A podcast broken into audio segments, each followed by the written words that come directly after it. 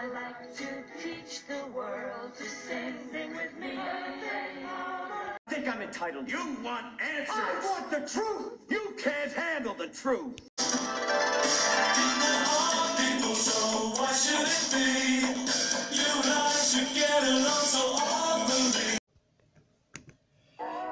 Uh, this song is Brother by Need to Breathe. Um, so, we have a little bit of fun with Zack at the beginning, a little bit of a slow conversation. Then, uh, I catch up with Dead and Conejo, or Bo, Bo and Conejo. Um, catch up a little bit about our past. Uh, Dad's the guy who's in the military. Um, Conejo's the other gentleman that was with us. And then, um, so it was it was an interesting time, a heavy episode. Um, very important. We were sharing our dragons, sharing our pains, uh, sharing our healing moments um, sharing how we live in the world. Um, we're all, you know, willing to talk with you if you know how to contact us. I'm Doceliar on Twitter. Uh, Doceliar7, I think, is my at. You know, 7's perfection because, you know, I'm perfect. Obviously, I'm not. Uh, but we try to emulate Jesus. Um, you know, and it's we're all we're all looking for a way to survive in our, in the world because we've all seen uh, pain, we've all seen sorrow, and there's healing out there to be found, and uh, we're all always searching for it. And tomorrow's not promised, so we gotta start today or tonight in our case. Uh, yeah We're just uh, we're brothers being brothers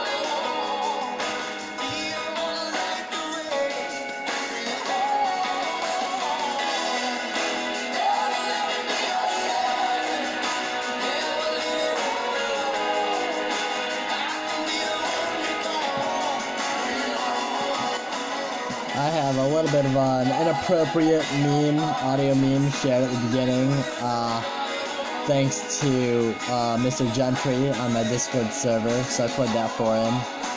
Um, but um, I think we needed a little bit of a light, a little bit of a out there something um, before we got into this today.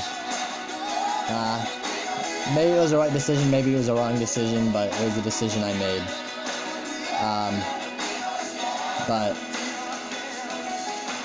just if you need anyone, we're out there. And there's plenty of that are just like us. Plenty of stories. Uh, none of our stories are unique that we share tonight. Um, just stay strong out there. See the dragons and live live until you don't live anymore.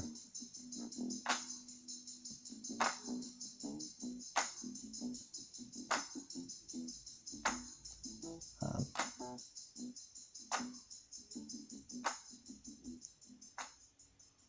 there's healing to be found.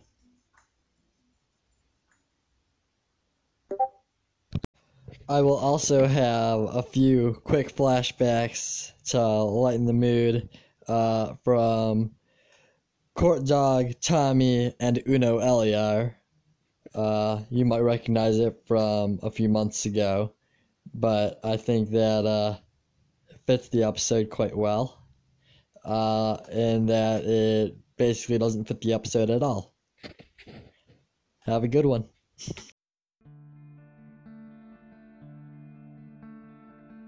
Hi there, I'm Oz from the Oddball Aussie podcast.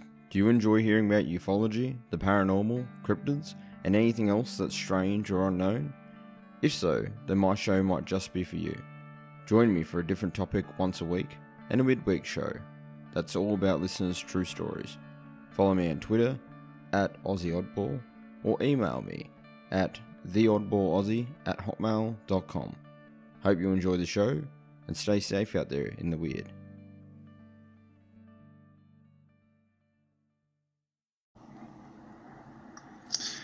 Did you know that in this community, bird is not the only cryptid? Yep, that's right. Haas is actually a werewolf. He is a Dogman worshipper, which again is a uh, subset of the CIA. Is uh, one of the werewolves who worships the Dogman which is why he is the Dogman respecter. So yeah, just so you know.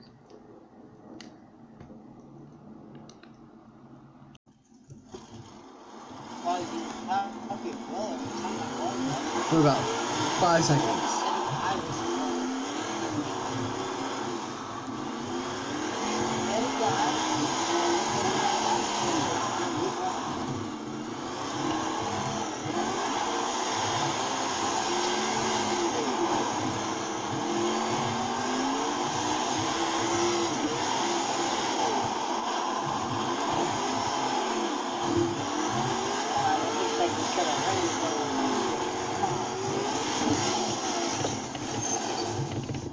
And I crashed. I know you would. Alright. Alright, go testicles. I'm recording.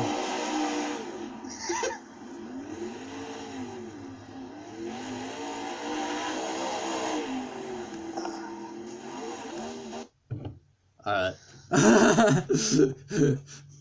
You wrecked again? no, that was uh, the replay that was playing there. Alright. So, uh, we got the banquets next week after the, we finish the championships. That'll be fun. Nice. So I'll make a podcast episode of that.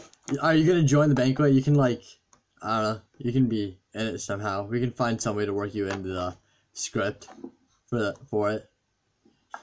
What do you mean? You, you, you can introduce like the next places and stuff like that. I don't know. I'll find some way to get you into the episode with the banquet for the spring. Uh, It, will it'll be it'll be uh with for the um ch- track championships and the Western Region uh championships for 410, 360s, and 305s on sprint car game.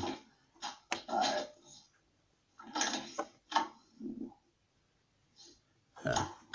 I have a lot of work to do before that I race tomorrow though.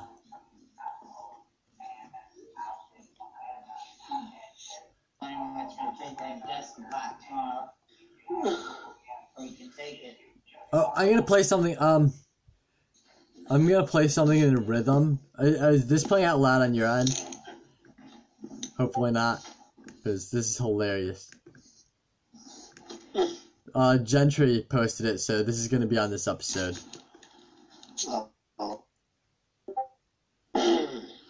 Alright. So th- this is a, this is terrible. Listen to this. Do you have Rythm on? What? Make sure you have Rythm unmuted, because I'm about to play something on Rythm. Yeah, go ahead. Oh shoot. Can you hear it? Yep. Tano. Alright, I mean, She was your father's I exotic just muted teenage alien apprentice. A fine piece of jailbait from a more civilized age. She had the tightest body and the perkiest little breasts in the galaxy. Barely legal in most systems. Anakin and I used to double team her at the end of every successful campaign during the Clone Wars. And once in a while, we'd even have the entire 501st run a train over her. Part of official Jedi training, of course. In time, she'd learn how to handle a meat saber better than anyone in the Jedi Temple. She wore a miniskirt every day, so we told her there were no panties in space. And since she was constantly doing acrobatics, you'd get a glimpse of her orange So if I pussy don't look at- mid-fight as she'd do a flip while slicing a B-2 Super Battle Droid in half. It was surreal. What? We taught her how to grip her weapon backwards like a dildo, Like, and she constantly got Uh, it's in uh general. It's in general So every chat. other day, Uh, Gentry posted it. like a constant porno nah. You have no idea. And she was a good friend. It's the. The? Did I ever tell you about Ahsoka Tano? it's ridiculous. Yeah, what the hell? The hell? Oh, it's so fucked up.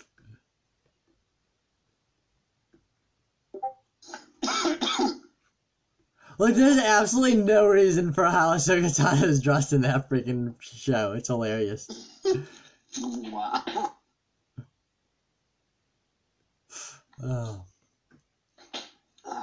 So stupid. Uh. So did you see the uh, the the gifs that I posted in uh VOR uh the virtual open wheel series uh Discord? I posted a few gifts recently on it that I, that I made of our racing.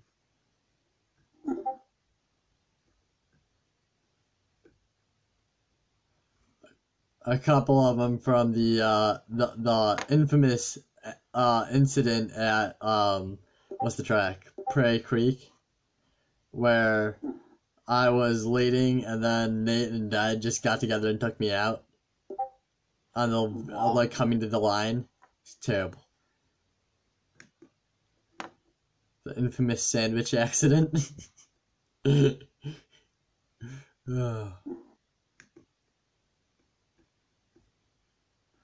So, yeah. There isn't most in iRacing. There's one in general. Let's see about iRacing. I think there might be some in there. I don't know where the others are. Uh.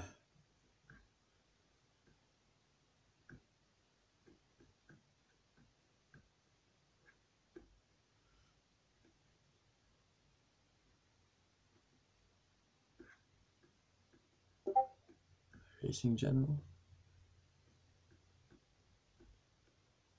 I don't know. They're in here somewhere.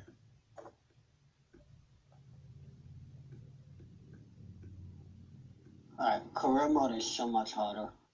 Oh, under game pictures also. I feel like I have my Daytona crash in there. My Daytona crash in a sprint Oh. car. You wanna know something? Uh, what? I got Daytona.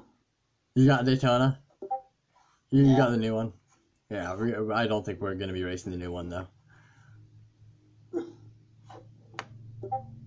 I tested out with the uh, Chevy SS from 2013 that they had. The Okay. one. Yeah, It works so smooth.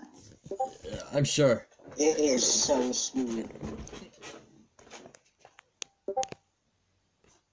After getting all the settings correct, it's like good. Yeah. Um. Um. What do you think? Um. No. Never mind. What? Uh, I was thinking about doing like a liv like voting on like liveries of real life cars, and we'll have like a tournament, and every week we'll like replace the losing liveries with other liveries to try and find you know, you know, like the best liveries of all time and of like during cars, cars like sprint cars and Indy cars and stuff. Dude, I will literally do it for NASCAR. to hell? Fuck NASCAR. We don't even run NASCARs in our league. So what? NASCAR is just in my sister's in the sisters league thing. That's true. It is in the sisters leagues. So you're welcome. Fuck NASCAR. Yeah, but still, I might be shutting the league down. You know what? Did you see the Texas race from last night? No. Oh my gosh, it was atrocious. It was absolutely just it was absolutely atrocious. It was horrible. Um basically what happened is they ran the whole program in one night, but the thing is, they still had the PJ1 on the like the residue on the track from back in November when they ran the NASCARs there. And but it was like Oh. washed off. So it was just darker, right? So the the cars would come in hot and be racing at the speed they race at on the rest of the track. And if they touched a wheel onto the residue, which was darker, so it was hotter, meaning they had less traction, the car would instantly veer right into the wall. Oh, so they literally Wow. had like one and a half lanes of race track to race on last night. damn. So there's like literally no passing. It was horrible. That sucks. Yeah, and that's why a few of the guys, because they did the whole program in one day, like Takuma Sato, he crashed in uh, qualifying because of that, because he came in way too, he came in stupid high. Uh, I think he was just experimenting to see, you know what, I either crash or I get a wicked lap time because nobody else is doing this. So, what I mean? It's like, you know what? I think he was just going for it because he's Takuma Sato. And uh, so he completely trashed his car and couldn't even start the race. That's. They had 30 minutes between qualifying and the race.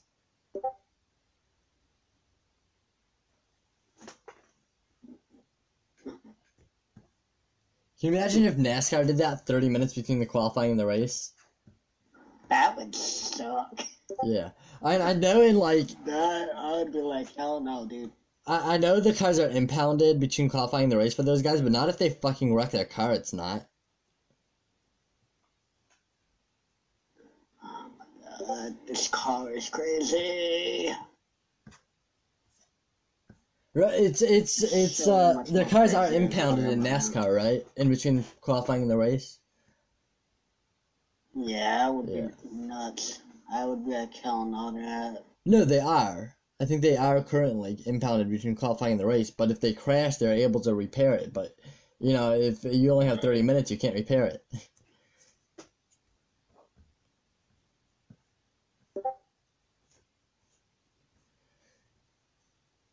Yeah, it's stupid.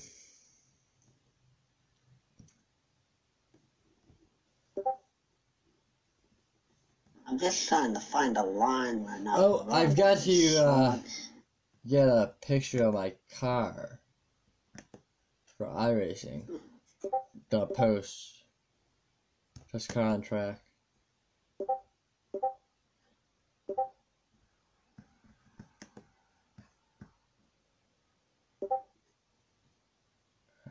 I hmm. can't even hold a line right now. Why? Yeah, I'll, I'll post a picture of my car real quick. Probably just because I'm on career mode. I don't know what it is. You're on what? I can hold a line because I, I might be using career mode. The handling is like way different when I go on to career mode. Why is that? Like the car just acts looser than it actually is. It's weird. The car acts like much more looser if you're on career mode on Evo.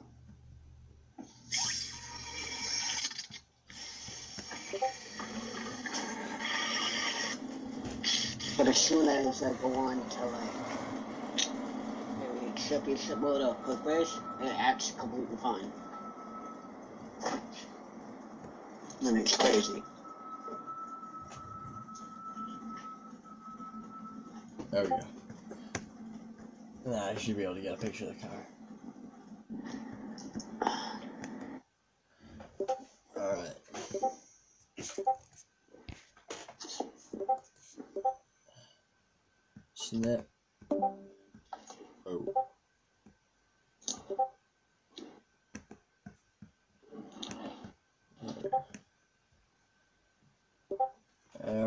That's my car. Copy. And 360 livery. Texture sprint car game. iRacing. iRacing ring 360. No, that's points. Current liveries. Ring 3. No. Ring 360. Alright, yo, I'll be right back. Alright, I'll stop recording then. Yeah. And we can throw in an ad. Oh, so on Anchor, you don't get the money and goat testicles, by the way. Uh, I think this is an ad. No, I don't get the ghost test. you don't get the goat testicles if, if you're not in America. Alright, so. I mean, aren't aren't all the banks technically Israeli though? Hmm. Probably, yeah. So, uh, since we have a podcast that we're um, supposedly making an ad for here, um, this, this is supposedly an ad, uh, not a segment. So, yeah, uh, so bullshit, what's your ad? Well, my ad is uh, that y'all have to listen to my podcast because I speak English and Do you very know? good. And that's it. That's it. That's, all That's I have. that's it. Uh, This is the sultry voice of Liberty Zero from the Dissecting Liberty podcast. Give us a listen. I think you'll enjoy it. That's it. I'm good. Cord. Do you have a death wish? Do you have uh, the desire to be put on a watch list of uh, domestic terrorists? Well, I suppose you should follow me on Twitter then. And, well, I suppose the second question is um, do you have a death wish? Um, do you have any uh, desire to have your podcast deleted? Well, if the answer is yes, you should not support me on Patreon. If the answer is no, you're probably already too late. so you should definitely support me on Patreon. Patreon.com slash DarkTomWoods, of course. Go testicles. Alright, we are back. I'm about to throw some music in on Rythm uh, to go with our conversation here. Um, you know what? I'll specifically go with this song for now, and I'll put that on repeat for now. Because that'll set the mood for the episode, although our conversation currently isn't setting it at all. Uh,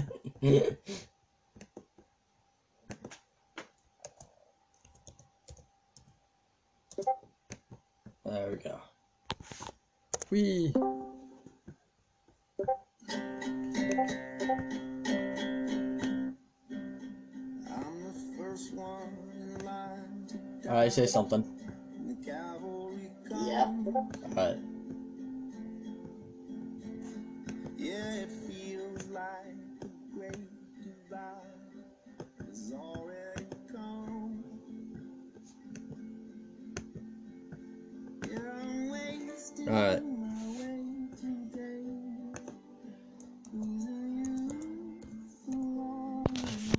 Come on, dude. I think this week I'm going to um ask the ask this band like if I can continue and just play their music for all my Seriously, episodes, the people whole episode. have smashed enemies for no what?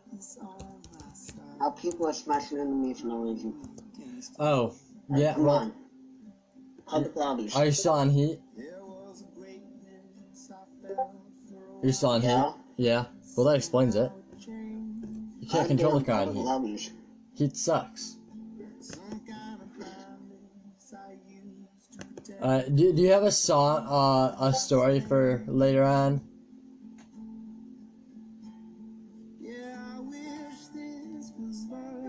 Uh, I'll read uh, what my what mine's going to be.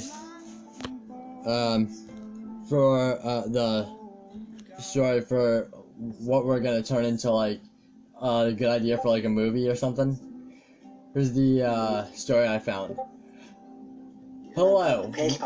Hello. With all that is going on, we have stockpile. We have stocked up on supplies, including some canned goods. I ordered a few weeks ago 30 cans of beans. 10 are black beans, 10 are kidney beans, 10 are pink beans. I also ordered 15 cans of chickpeas. I thought this was a reasonable amount of beans and chickpeas to have every now and then and would last for quite some time. However, last night I opened up the cabinet because I wanted to make a vegetarian chili using two cans of beans. But all of the beans were gone. What the hell?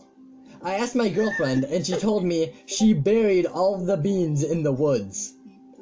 At first I thought she was joking, but then she explained, no, she had buried all she had buried the beans in the woods. What the fuck? I asked her to explain, and she told me that she was afraid if things get bad, we might have to worry about looters or whatever, and that and that the beans would be in danger of being stolen. I said I thought this was completely ridiculous and unlikely. She became she became angry at me and said she is protecting our beans. According to her logic, the beans are safely buried in the woods behind our apartment complex, and if we ever need some beans, she would go to the stash and dig up a can or two. But would prefer if we save them all for if things get worse. Uh, I said, why only bury the beans? Why not bury our more valuable items? She said, the canned food was most valuable for long-term means, and that since we get fresh food, food in our grocery deliveries, it would make sense to continue to stockpile beans. She intends to get, go bury more beans in the woods every week. This was too insane for me and I got very upset. I demanded to know where the beans were buried and she refused to tell me. She said if I knew if I knew, she was afraid I'd dig them up. I said, damn right I would. She said, I will, ne- I will never jeopardize the beans. She crossed the line and said, or I crossed the line and said she was out of her mind. She stormed away. We have not talked since last night. I think it is completely ridiculous to bury the beans in the woods, and I want to and I want to find them and dig them up. But apparently my girlfriend is taking this very seriously. How can I convince her to tell me where the beans are? And do you think I should convince her to get therapy or something, or should I break up with her? So confused. Is this normal for a girlfriend to bury beans or otherwise hide them? TLDR. My girlfriend buried the beans in the woods and I w- and will not tell me where they are.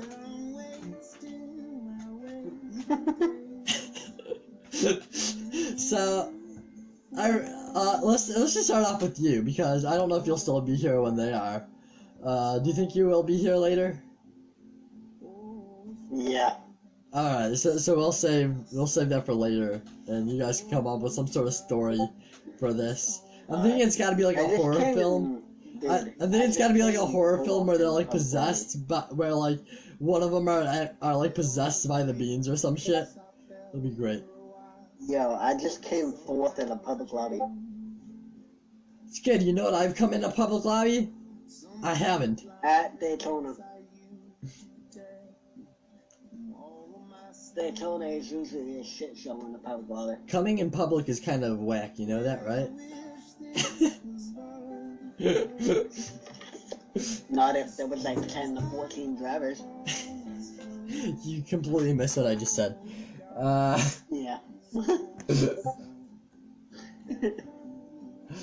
Uh, Yeah, I don't do public lobbies. I, I hate driving with people that don't have to race me clean.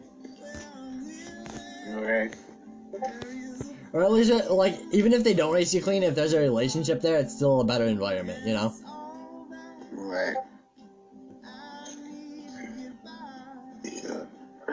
Yeah, I'll be in the voice chat later though. Yeah. Later we'll do our uh, meeting, hopefully, when there's somebody else online. I, I want to wait till Jet. Um. Oh.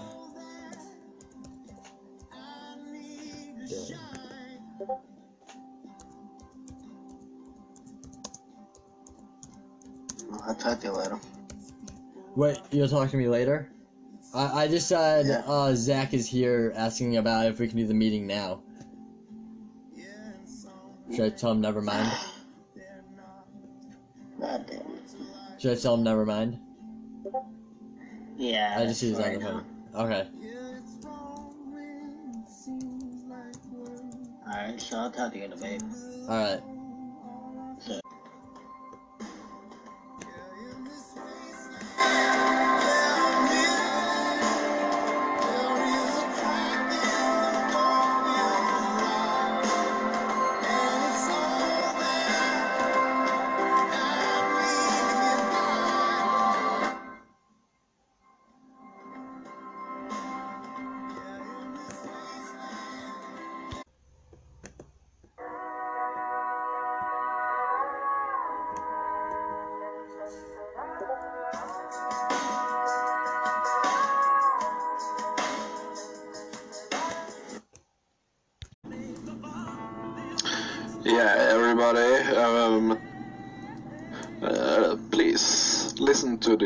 And Sloppy Show, also known as the Rolling and Slimy Show, and the, you know, retarded and uh, uh, sluggish show. Yeah, yeah, yeah.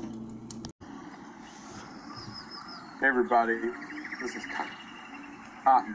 I'm co-host of the Dissecting Liberty podcast. Uh, I am here in Brazil, and it's quite hot. Uh, the reason my mic is so bad on the podcast is because of all the moisture, and I'm not going to fix it. It's just not going to happen. Because I'm not going to buy an incredibly expensive mic just to have it ruined by the moisture, and I'm definitely not mo- moving from Brazil because I love to have ass sweat going down my legs. But, and if you can hear any animals in the background, that is Rusty Shackelford, our number one fan. Uh, he pops in every now and again. And, uh, yeah, he's pretty wild. There's no telling what he's going to do. Uh, in our last show, he ate a live cockroach on air. That was pretty great. Anyway, I'd appreciate it greatly if you checked out our show, Dissecting Liberty. And uh, you can follow me on Twitter at Cottonarchist or my co-host Liberty Zero, and the O at the end of zero is a zero. Thank you very much. Here's an old throwback segment of Uno LER and myself, Dos LER, uh, goofing around. Uh, and I'm not sure I even tell you what we're talking about here. Uh, and we're uh, we're having a good time. That's all there is to it. Uh, sitting on the couch at my brother's house. So go testicles. Um, yeah. So what we're seeing there is there's there's an overhang and underneath, and it's like a quarry, a large quarry. That large quarry is there. So at the bottom of the the quarry is actually a French name. No, it's Corey. it's quarry, but it was uh, abused by the French, and the French, well, they built I'm twelve that bridge. I'm twelve percent French. I don't. I know I'm French. I don't know how much I am. Uh, Who are they? well, they're the ones who made out on that bridge we just saw. I think that's his And his mom. no, that dude, the dude is older than the chick. So then the the what? The So dude had to have been older than the chick. Then that's her dad. You just said it was her mom, so they've got to be kind of close. I'm confused. I've never seen the movie. I haven't either. So neither of us know what we're talking about. Alright, Okay. so then you that's have the rice paddy. it's Vietnam. And Vietnam. oh, we're And, uh, well, the Vietnam, it's the waterfalls of blood from Vietnam. You? Oh, yeah, waterfall. yeah. But it became pure because, you know, Vietnam is healing, so it became water again. Because Yeah. its life, China's life not- is being breathed China's back. You know, that goes in China. China's dying. China's dead. China's You know, and people are saying it's Who a are they? biological weapon. Well, they're, they're they are the coronavirus. I didn't realize the coronavirus was made up of eight I know the coronavirus was white. eight Caucasian. I Indian- don't think that chick in the end was white though. She was tinted with another color. The bridge of All right, she was purple. she was she was purple. That bridge led to um. Where does Thor live? Where does Thor live? Yeah, Isengard. yeah. That bridge was to Isengard. Ah, that's true. You get to And- Isengard and- from and- Southern Calif or Northern California. Yeah, Isengard is Canada, Isengard is Canada. Even though you don't get to Canada from Ca- California, but you know. Oh yeah, you can. Mm? Just takes a while. Just gotta go around. but if you're Thor, you can just swing the hammer in the air, and the and the um the energy, the kinetic the kinetic energy of the hammer will pull you forward. It because you can swing so hard. Mm-hmm. That energy is then converted to pull him up Mm-hmm. and fly straight to Canada. okay. Yeah. The equal and opposite reaction thing doesn't quite apply. not for Thor. No, not when you have a magical hammer. What if you had a magical wrench? What if you had a magical ratchet? What if you had a magical pickaxe? What if you had a magical dick? Wait, what? Well, I, do have a, I have a magical dick, so I don't know. I it can make life, so you know. Very true. It can't, so they're kind of magical. All dicks are magical. All dicks are magical. I think that needs to be the name of this episode. All dicks are magical. Yes. Oh, Okay. Ty's gonna be so disappointed in this if he hears us. Oh goodness. Oh look, Bloomberg. Hmm. What? Because terrible mayors make great presidents. I mean, look at Buttigieg. Booty gig. Booty. Booty gig. Booty gig. Then, Booty gig. so you have, you know, that's, that's supposed to represent cavalry right there. It like is. the cavalry Yeah. going in, and then it's all dead because then you have the cavalry regiment going Mhm. into World War One on horseback and just getting slaughtered. Yeah. Um, I don't know anything about World War One. See, I went from one cavalry to the next. You did. Oh, I would go there. I think that's Hawaii. Nah, I think that's from um, um, Avatar. Did you know that characters from Avatar actually they're neighbors with Thor? The land of the land of Pandora is also They're Norse. Pandora is in, in eastern Canada. Western Canada is comprised of Isengard, and eastern Canada is comprised of Pandora. and northern Can- Canada is made up of the North Pole. Yes, Santa Claus lives in northern Canada. Did you know that Santa Claus? Santa Claus and Loki are like this. Yes, they're, they're They're very close. very close. They're butt buddies. Santa Claus and Loki are butt buddies. yes. What about Mrs. Claus? Uh, he hasn't let her know, but he's gay.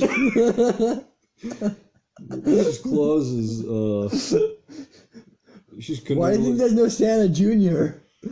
Oh no! oh no! First Santa Claus isn't real, and now he's gay. Oh, gosh. Totally real, and he's lived for so long because he's gay. Duh. That would be awful to tell your child. By the way, Santa Claus. No, Santa Claus is not real. What? Also, he's gay. no! Gosh, that child would be so confused. You know what? You know what? If you do that one more time, I'm gonna inform you that Santa Claus is gay. What? That's in Hawaii. I was there. But you just did. Oh no, now the screen went black. oh. You know what that means? The television died. No, just Went to Hades? sleep. It's, it's alive in Hades. Yes, the San Sanyo television set is alive in Hades. Must be eating a lot of grapes. Who eats grapes and who? Who let it? Is Hades? the feasts?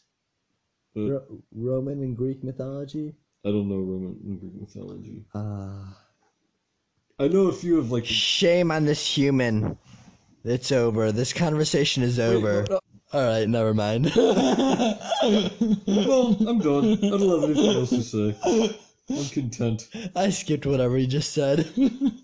It wouldn't be the first time. but it'll be the last time. and now, a quick prayer from Tommy. Isaiah chapter 30, verse 15.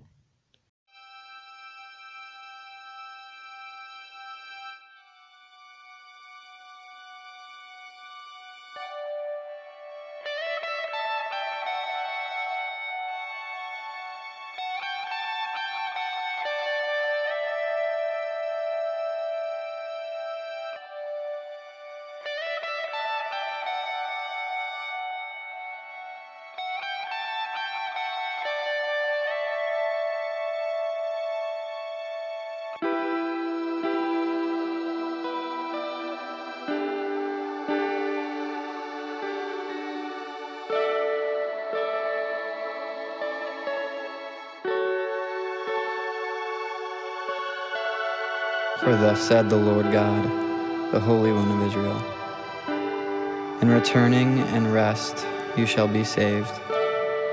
In quietness and in trust shall be your strength. But you were unwilling.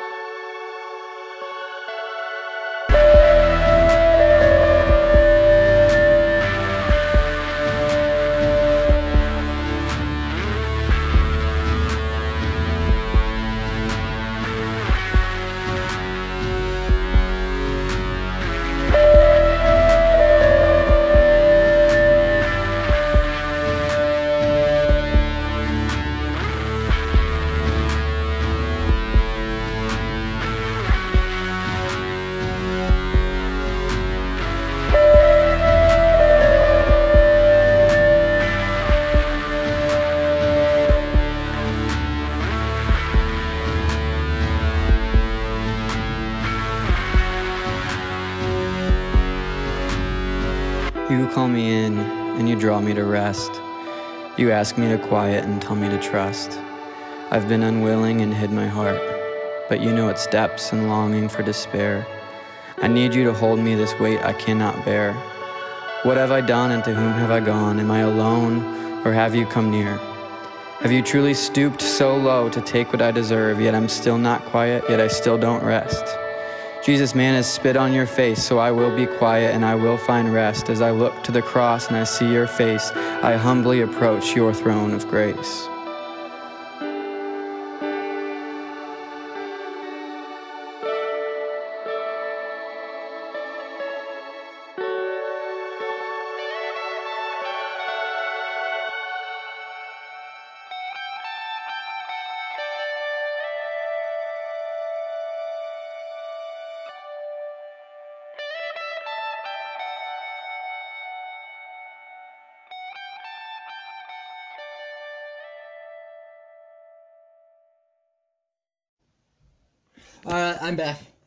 I was just doing the episode intro. God is on my side. Oh, Alright, I'm back. he's Alright, Uh, now I can hear you. we, we want to get into your stuff, uh, into your past. We want to wait for Conejo. What do you want to do? Hang on a second. Turn the stereo on, buddy. Turn the stereo on.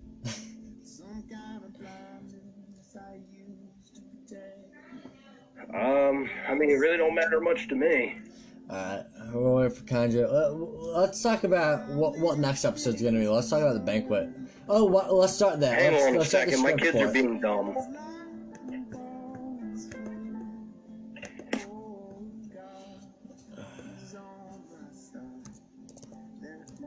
Load a game. You're not gonna know if it's working until you load a game.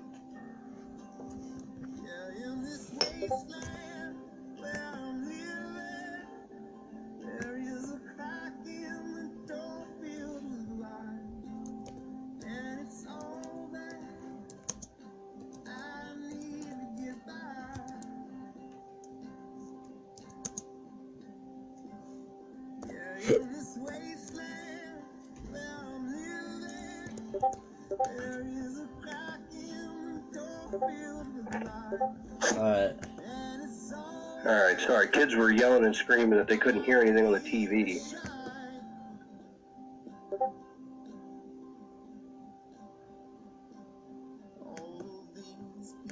Alright. Uh, uh, share. Let me see. Uh, copy link. Uh, viewer, viewer, editor. Copy link. Alright. So now, let's throw this in voice general.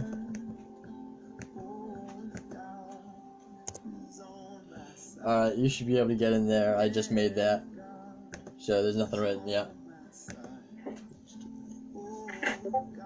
Um, so start out.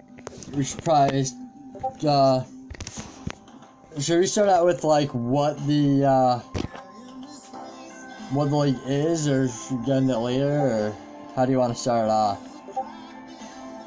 Um, You should be able to edit. definitely probably start off with you know what the league is, Alright, you know who we are, what we are. alright. So, uh,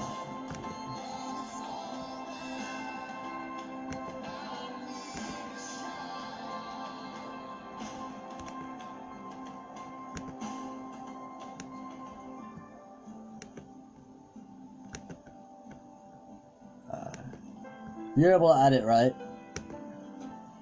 I think so.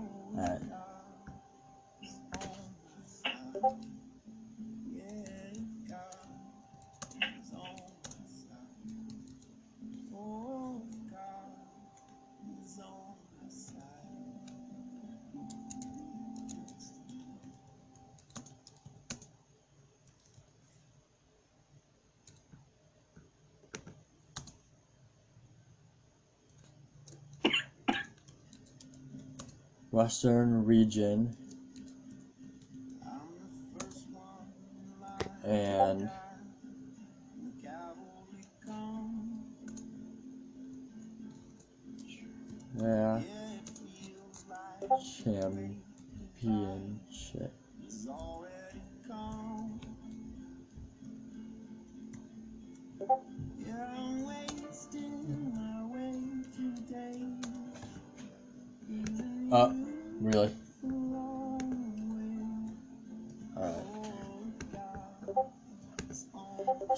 who's gonna read that off? You, me?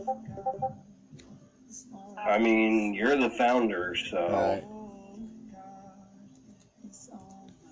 Those. Um. And.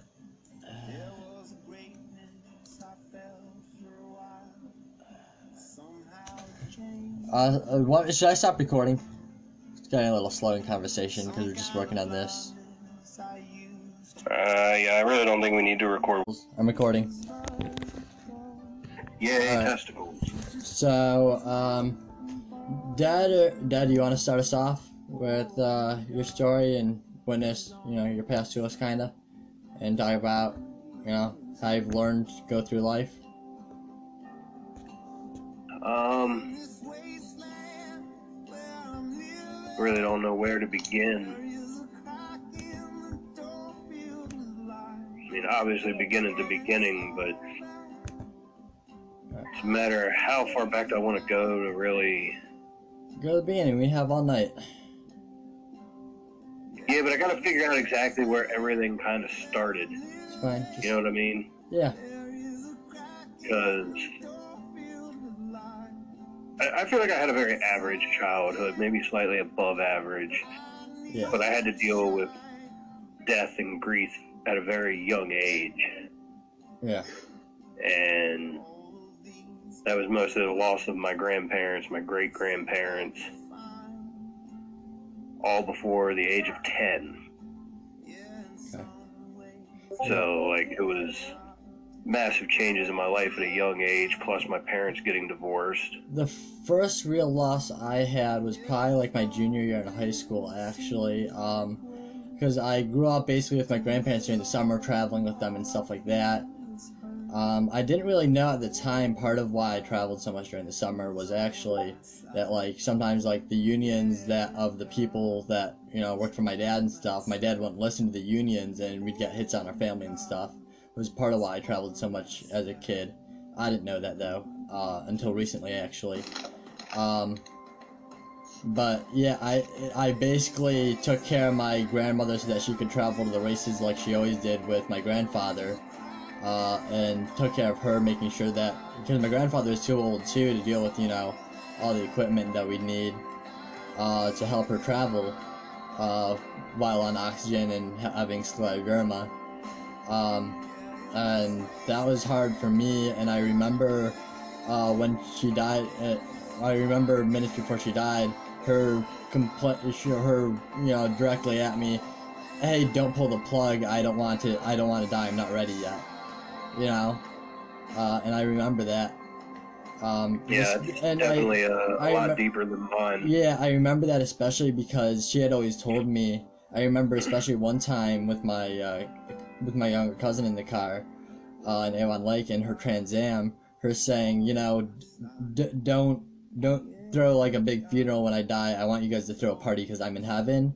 And then when she died, I don't think like she spent enough time realizing what her more mortality meant.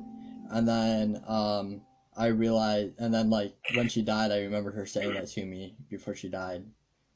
And yeah, so Yeah, like mine only hit hard because, like I was trying to say, my parents got divorced when I was around the age of four or five, but I ended up spending a lot of time with them. So it was just a regular thing, and then all of a sudden I did. Do you guys hear me? yeah, we can hear I you. can hear you now. Let me turn you up though. Sorry. I didn't, I didn't, I didn't mean to interrupt uh, the conversation. No, no, Nope, that's what you're- you're, you're here for. That, that's the point. We're, we're just telling stories Well, uh, right now. I, I, I, I sounded like uh, some pretty serious shit, so you know, Yeah. I wanted to keep quiet. Yeah, so. it all relates to where Yeah. we're going with all this today. Yep. But then you fast forward from that, and then as a teenager, you know, we had 9 11 for me, aging myself a little bit there. Yeah. I was in, oh, see, I was a freshman in high school. I was just getting ready to leave ninth grade English. Yeah. And teachers were making all these announcements and monitoring the hallways, and just all that very vividly still stands in my head because I essentially live in a place that should be referred to as ground zero because I can throw a stone and hit several places. I'm not going to name them to really give away where I'm at. That it just would have been bad. Yeah. And then, of course, all that fueled me to want to join the United States military. Yeah. And I spent a lot of time trying to ask myself, am I trying to do this for the right reasons? Am I trying to do this for the wrong reasons? Like, why am I wanting to do this? And then that's when my dad started educating me. Oh yeah, your family's always been a part of the military. You're just holding up a tradition you didn't know existed. I'm like, what? Yeah. So that definitely kind of blindsided me. But then still having to sit all those years and you know negative this and we just need to kill them all and let God sort them out and all these other remarks. And I'm just like, I'm starting to question why I want to do this again. Yeah. But I did it anyway. It's hard. I mean, I, I I yeah. can't remember exactly who said it now because my brain's a little scrambled after this last week of work. But you know, it's not what can your country do for you; it's what can you do for your country. And I felt no better honor than to stand on the front line and potentially die. At the cost of killing people that you didn't know, didn't know what they did, didn't know their families, didn't fully understand their motives. Um, it, it's a yeah. weird position to be in when you finally land in that situation, even though you know, yeah, I'm signing up. We're at war. I'm going to go overseas. I don't know if I'm going to see fighting. I don't know if I'm just going to see Yeah. a bunch of desert. I don't know if I'm going to get stuck in a forest. You know, you, you don't know. Yeah. But then it's like you can go through all this different training to get your reflexes up and to quickly identify, you know, whatever they, whatever whomever they deem is the enemy. And there's just no amount of prep that can mentally prepare you for that moment where you've got your gun drawn and you're looking at somebody that's a real person and not a target. Yeah. That's some heavy shit, man. That really is. and between well no i can't even really say that boot camp broke me but just the things i saw and i'm just like this is humanity's finest Yeah. and I, at a young age i questioned humanity it, it just it sounds wrong to say but it's the truth Yeah. And um, yeah, humanity's I've, uh, I've seen the some of the lowest of the lows. I've never actually watched somebody die, but you know, I've had the privilege of being in the delivery room for three out of my four children. It's good. I'm so sure. I've also I'm- seen some I'm of the sure most beautiful things in life. Yeah, I'm sure there's a lot of healing in that. There, I, I can't. I, there's something about new life that is refreshing. I imagine that it helps and heals you a little bit, but I'm sure it also makes it a little bit, little bit heavier knowing you went overseas and, you know, trained to kill. At the same time as seeing the new life come into the world. And I'm sure that eh, that it healed, but eh. I'm sure it makes it a little bit heavier even too. There, there's a different weight now in that it's no longer the local humanity is what I'm looking at as much as I'm looking at the global humanity because it's like, okay, I just brought a new life into this world. Yeah. I know locally I can get them to survive what's here because I've done it and it's, excuse me, built my confidence. But I'm not sure where they're going to go outside of here. How am I going to prepare them for that? Yeah. like I'll bring my wife in on this conversation a little bit because yeah, she spent some time moving around growing up, but most of her life was spent in Florida until we got together, and now here we are in the state of Maryland. Yeah. And it's like she didn't know she was going to end up here.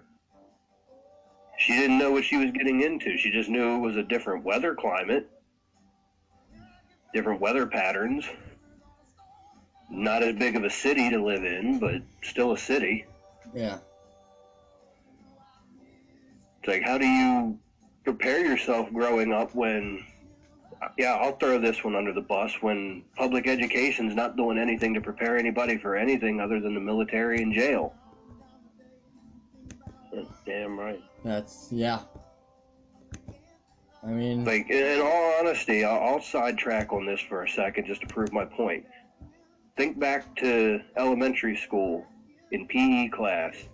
It seemed like one or two weeks out of the school year, you had these presidential list assignments that you had to meet. Anybody else remember them? No. Nah, man. May- Okay, maybe, well, but they it was like certain amount of pull-ups and years. stuff, like being able to do certain amounts of pull-ups and stuff like that. Um, when I was doing them, it was push-ups, a mile run, Yeah. uh, sit-ups. There was something else. I, I can't remember what all was in it, but Yeah, I'm- they, they I had like a standard that you that if you met it, you were like the top of the class. Yeah, I, th- I think basically my whole gym class did that back in high school. I don't I don't remember doing anything like that in I think school. they continued it into high school, but I, I think they called it something completely different. Yeah, I don't but it was all setting you up for the basic lowest military enrollment in the army. Yeah. And I never realized it until I stepped on the yellow footprints at Parris Island for the Marine Corps. Yeah. Why else would the president be, doing it, right? He's the warlord in chief. I, hey, I mean, I'm not going to argue that. I feel if it's called the president's list, why can't the president do it? Yeah. Like they're supposed to be, their actual title is supposed to be commander in chief, but yet they probably can't do half of what the active military can do. Yeah. And I, I get it; they're not supposed to see action, but you can't Well, I'm sure- I'm sure some of the higher- satellite going, "Oh man, that was a bad choice." I'm sure a lot of the higher up generals can't do that shit either. Um, the generals are still held to PT standards, Really? but as you, once you reach certain ages, they start Yeah. like giving you more time to do this. They require less of that. Yeah. Which I think, uh, I, I think that doesn't really make sense depending, I don't know. Because like, I don't think it should be age dependent. I think it should be more role dependent. But I disagree with. I, Yeah. I mean, there- there's so many different routes that we could be taking with it, but whoever is paid to set these standards has set these standards, and they're a bit ridiculous. For me, during my enlistment from 2005 to 2010, my height is approximately five foot ten. That's approximately what 70 inches, Yeah. and my max allowed weight, if I remember correctly, it was 191 pounds. Yeah. And I'm like, what? I wrestled in high school and I never got below 195. Yeah. Because they. But then, Yeah. but then turn around. I went to basic training because they don't call it boot camp for the Marine Corps. It's basic training. I went there. I came out 188 pounds, 189 pounds.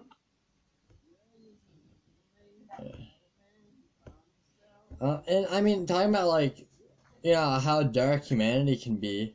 Like you think about Ichiat, uh, I think that's how you pronounce it. You know, the witch trials there in Germany, where, uh, I can't, I'm not gonna pull it up now, but some large, you know, percentage of the female population was killed, and like, ninety-eight percent of those tried were convicted. There's hundreds of people. Salem, of course. Uh, you've got the German Holocaust, World War One. Yeah, you got the Salem witch trials. yeah, the genocide in Rwanda. Like that's all stuff I'm gonna mention my in my Dragons Be Here episode. You know, Saint Scholastica Day, Day riot. That's like, you know, that's freaking. You know, basically a bar riot on the streets, kinda. I Uh, mean, if I remember as right, far as how what dark that is, humanity that's has been 93 while then. I've been alive, I was born, I believe, around the end of middle. Let's see, 87. That it's some kind of tie to the Gulf War, and I can't remember where it fell in there. And it's like, yeah, I mean, we're, we're And then humans are so capable of killing without thinking about it beforehand, without understanding the consequences from the other perspective. Oh yeah, the person, you know, like I'm saying, 33 years I've been alive, and I can't really think of a year except for maybe the late 90s that America wasn't actively engaged in something. Yeah. Uh, and uh, something you could look up. Um, i there's a book called Diaries of an Economic Hitman. It's an interesting book that I think you might find interesting, Dad. Um, I've heard of it, I have not read it. Yeah, of course, first because of what's going on at the riots, and I've pulled a lot out from it. Uh, I'd suggest reading that book that I sent you on the um, Boston Massacre because what I'm really worried about is the uh, is the trials of any policemen right now and how those will go. Um, I'm afraid of them going the same way, and like if they go the same way, you know shit's gonna go down. Right. I Um, mean, it's just like I saw a meme today that honestly has been helping me get through this, and it was. I know I shouldn't have laughed at it because I know it's not right, but Mm-hmm. just given the context of how everything rolled into each other, it was just too funny to not give it a little Like- chuckle. And I know it's not meant to be taken seriously, and it is by no means how I view anything. And it was a picture of Doctor Evil from Austin Powers Yeah. on the phone saying the pandemic's not working. We need to start the race war. And with uh, there's a recent episode of the Friends Against Government podcast, uh, the Fadcast, where they were talking about like the connections between the kid who was killed. Uh, the what's his name? Um, um, shit, George, George Floyd, uh, and the Uh, law, yeah. and like how he first was his the you know initial interactions with the law, and then how he had to move and stuff like that, and uh, just how he struggled to find jobs and with all this and you know how that affects people and then also the policeman who killed him his interactions with the law and falsifying documents and all that and i believe the guy the police officer that killed him wasn't he also black i believe one No. of them no No, Um, not in the, not in to this. Floyd incident. Not in the it Floyd was not a black officer. Okay. Um, I thought they mentioned something about Black Officer. I haven't listened. I haven't watched that video. Um, Um, but I know You may be there was a police officer. sidetracking in your brain to the incident that happened in Sanford, Florida, where it wasn't a black cop. It wasn't even a cop. It was a what was Yeah, he, baby? He was um, Latino, Let me Hispanic of look. some sort. Uh, Friends That Against was Government. just a neighborhood watch guy that shot a teenager for no reason. He was a Puerto Rican, like Jewish guy. Yeah, it was something Neighborhood weird. watch. Yo, Ziggy, remember, you know how I said I had to leave the chat? Yeah.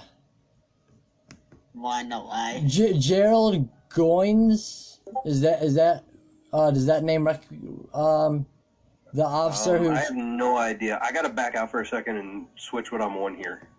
okay Dude, I literally saw three cop cargoes flying by my house. Like going down the street. uh, I'm looking house. for show Or I'm notes. gonna get a phone call. Uh, anybody know where we can find sh- uh Conejo? Do you listen to uh, the Fadcast? No, you're good. I'm looking for show notes on their episode where they're talking about Gerald Goines. Um, that, that's kind of one of those things. I know it's something I can do by myself. It's just I didn't know where to go price wise. I'm just like, man, this actually takes me up. And I, it's, I don't know where to find show notes. Uh, Dude, why do let me get on Twitter. Um, I said I thought that it was a head gasket, but it turned out it's just the intake and the phlegm. Ziggy, yeah. these entrances in WWE 2K20 are fucking amazing. I'm playing it in full. Sorry, guys. Important work-related phone call. I'll be back. All right. Ricochets and Ali's look amazing. My cousin was telling me, yeah, that's about Like, plus with Ali's mask, you can like, on a certain material, you can make it glow. So it looks good when it comes out. Right now, I got the. Amazing.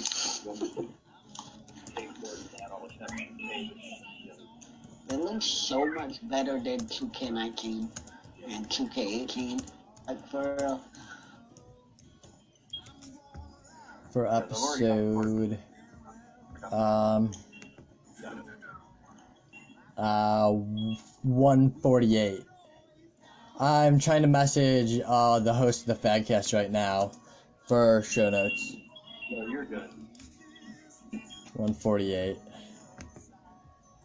Um, I mean, I can speak on like police brutality or whatever from a first perspective. yeah, well, yeah, I intend to get into that with you. With yeah, I intend to get into your past too, like Dad did.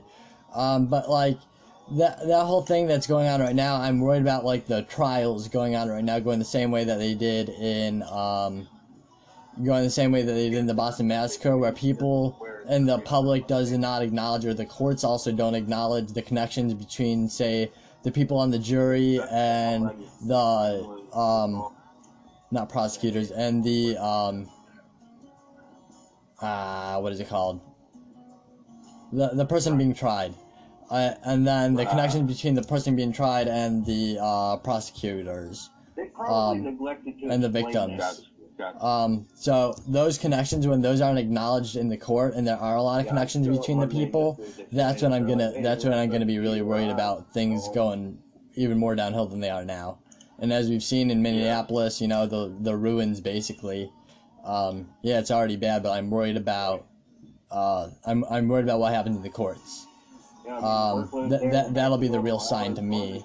Um, from the research I've done on the Boston Massacre, and I've been I've been listening to books for about nine hours a day on the Boston Massacre for about two weeks.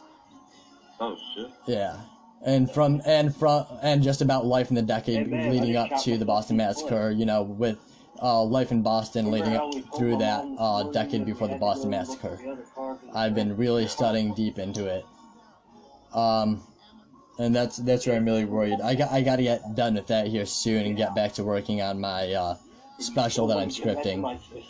Um, but yeah, when Dad gets back here, can you go into your um, kind of witness your past and Oh, so you're gonna take Yeah. that up with uh, talk about how you um, well, then yeah, we're gonna the darkness you've seen in humanity, the bad things you've seen, uh, and then in the human potential, and then how you've come to live in the world with n- understanding that and understanding what you're capable of, understanding what humans are capable of. Um, just getting into that. She says deal. Yeah, yeah. No, just kind of like beginnings to you know the worst things and Yeah. okay. Yeah, no, no. I mean, for now, certain things I can't say. You know? Oh, of course, of course. Same thing with Dad, as you heard. Like you know, there's a lot that he couldn't say just because of you Yeah, know we'll being in the figured out. military. But uh, I gotta jump off. Yeah, I'll just uh, blame it on science. I can't say certain things. Oh yeah, I understand. I I, th- I think we've discussed enough for me to understand why you can't. Yeah. yeah. No, all good, man. All good. Yeah, and and then like um how like the one time you went back to your car, we can talk about. You know, I'm talking about that incident. Um, where you you left and you left the house and went back to your car.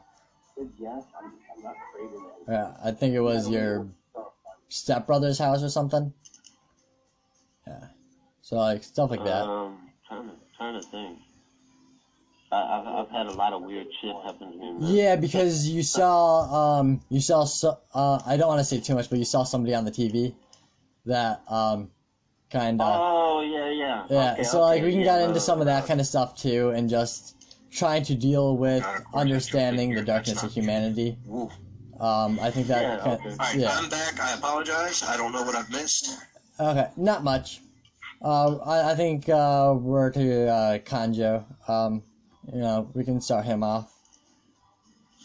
Okay.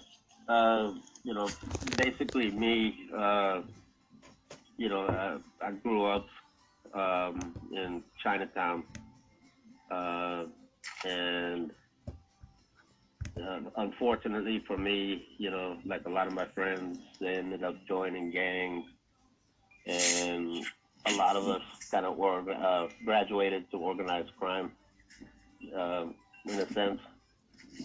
Um, and along that path, there was a, a lot of lot of bad things that you know went down and that I happened to witness and you know see and uh, just uh, I saw a lot of bad shit. You see a lot of very bad shit in that world. Yeah. You know. I mean, Which may, I, I uh, who's the agorist people have been pushing lately? And I know they talk a lot about him and getting to organized crime, crime, especially like uh, um, with um, they've been talking about I can't remember his name. There is some uh, agorist philosopher talking about you know running drugs and stuff like that. And I think like talking talking about like running drugs and stuff like that as your form of agorism, I think is a dangerous route to push because that can lead down uh, roads where you'll see things that you don't want to be involved in. I think. Um, oh yeah, no, I wouldn't Yeah. recommend running drugs to Yeah. anybody. I mean, uh, I've, know, just seen I've a lot about a lot of talk about that kind of stuff on Twitter, and I just wanted to address that. Yeah, no, no, that, that that's a dark path, man. Yeah. That's a really dark past. Because a lot of people don't realize, you know, when you do that, you start making it big time, you know, once you get up there, you get, you know, more attention. Once you hit a paid on certain point, you have a target on your back.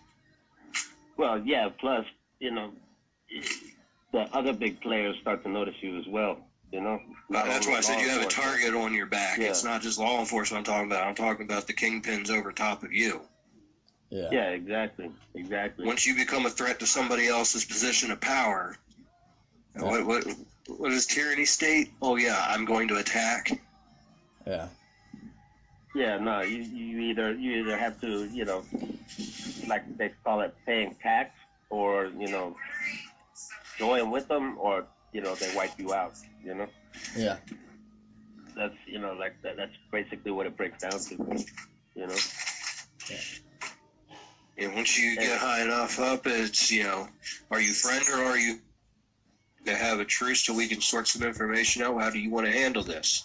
At first, it's usually tried to keep peaceful unless you just exploded with power, and then they're not even going to try to communicate with you. Oh yeah, no, because there is a lot of ego involved in, in in that world. You know what I mean?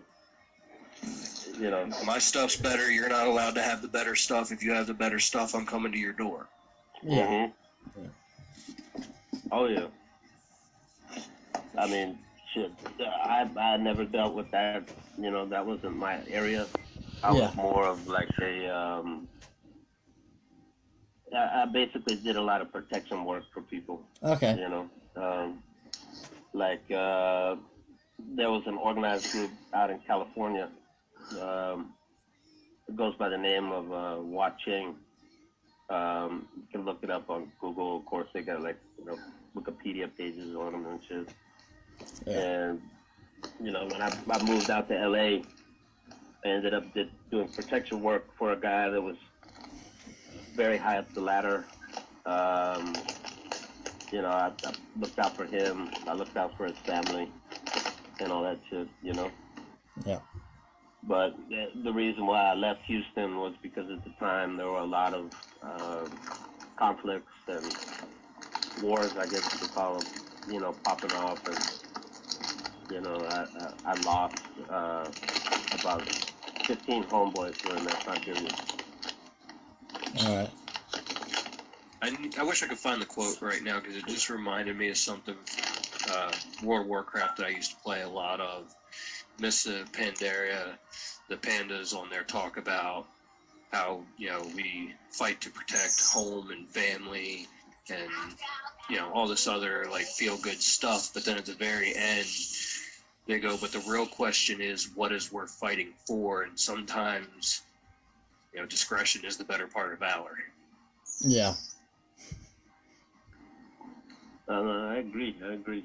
I mean, shit. Uh, I, I, you know, it's it's hard for me, you know, but I, I I feel sort of a kinship with military veterans in a sense, even though the things I did were completely different, you know. But I feel a lot of military veterans are more likely to understand, you know, kind of where I come from and the hardships that I've dealt with, Yeah. you know, and the things that I've seen, Yeah.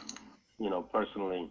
And really, I mean, the worst thing that I experienced really is like what happened to my grandmother. And then, like, I remember back in school, like, you know, uh, one time when I was wrestling in high school, uh, a few of the upperclassmen boxed me in the shower and started punching me. I remember when I was in grade school getting thrown headfirst into cement parking barriers just because I, I wasn't afraid to say what I think and stuff like that. Um, I'm gonna just stand up for what I believe, and I don't communicate quite the way I intend to all the time, and I do come off a little bit harder than I meant to, and also I wasn't afraid of a fight. Um, and I would keep coming back for more. You start something, I'm going to finish it. Was my mentality, and I wasn't afraid to shed blood or die. You know, I just because that's just my mentality naturally, and um, I've tried to change that in myself a lot. As you know, I I've talked a lot about to dad where like even small things like in video games, like I don't want to get into a fight because I don't want to get angry. I'm afraid to get. I'm afraid to bare my teeth anymore. Uh, just because I know I won't stop.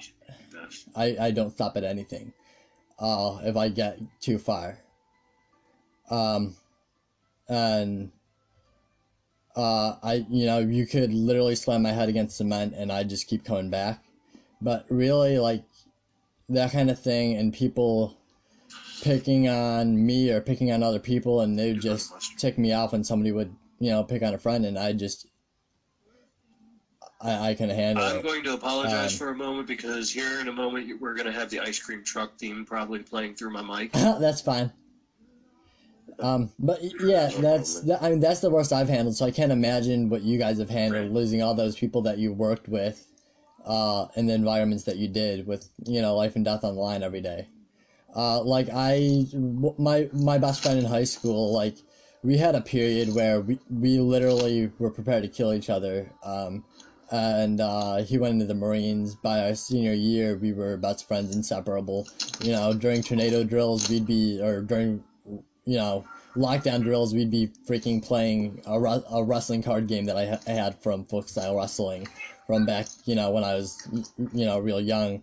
And we'd just be playing cards. Um, there's a game called Grapple. I don't know what ever happened to my deck.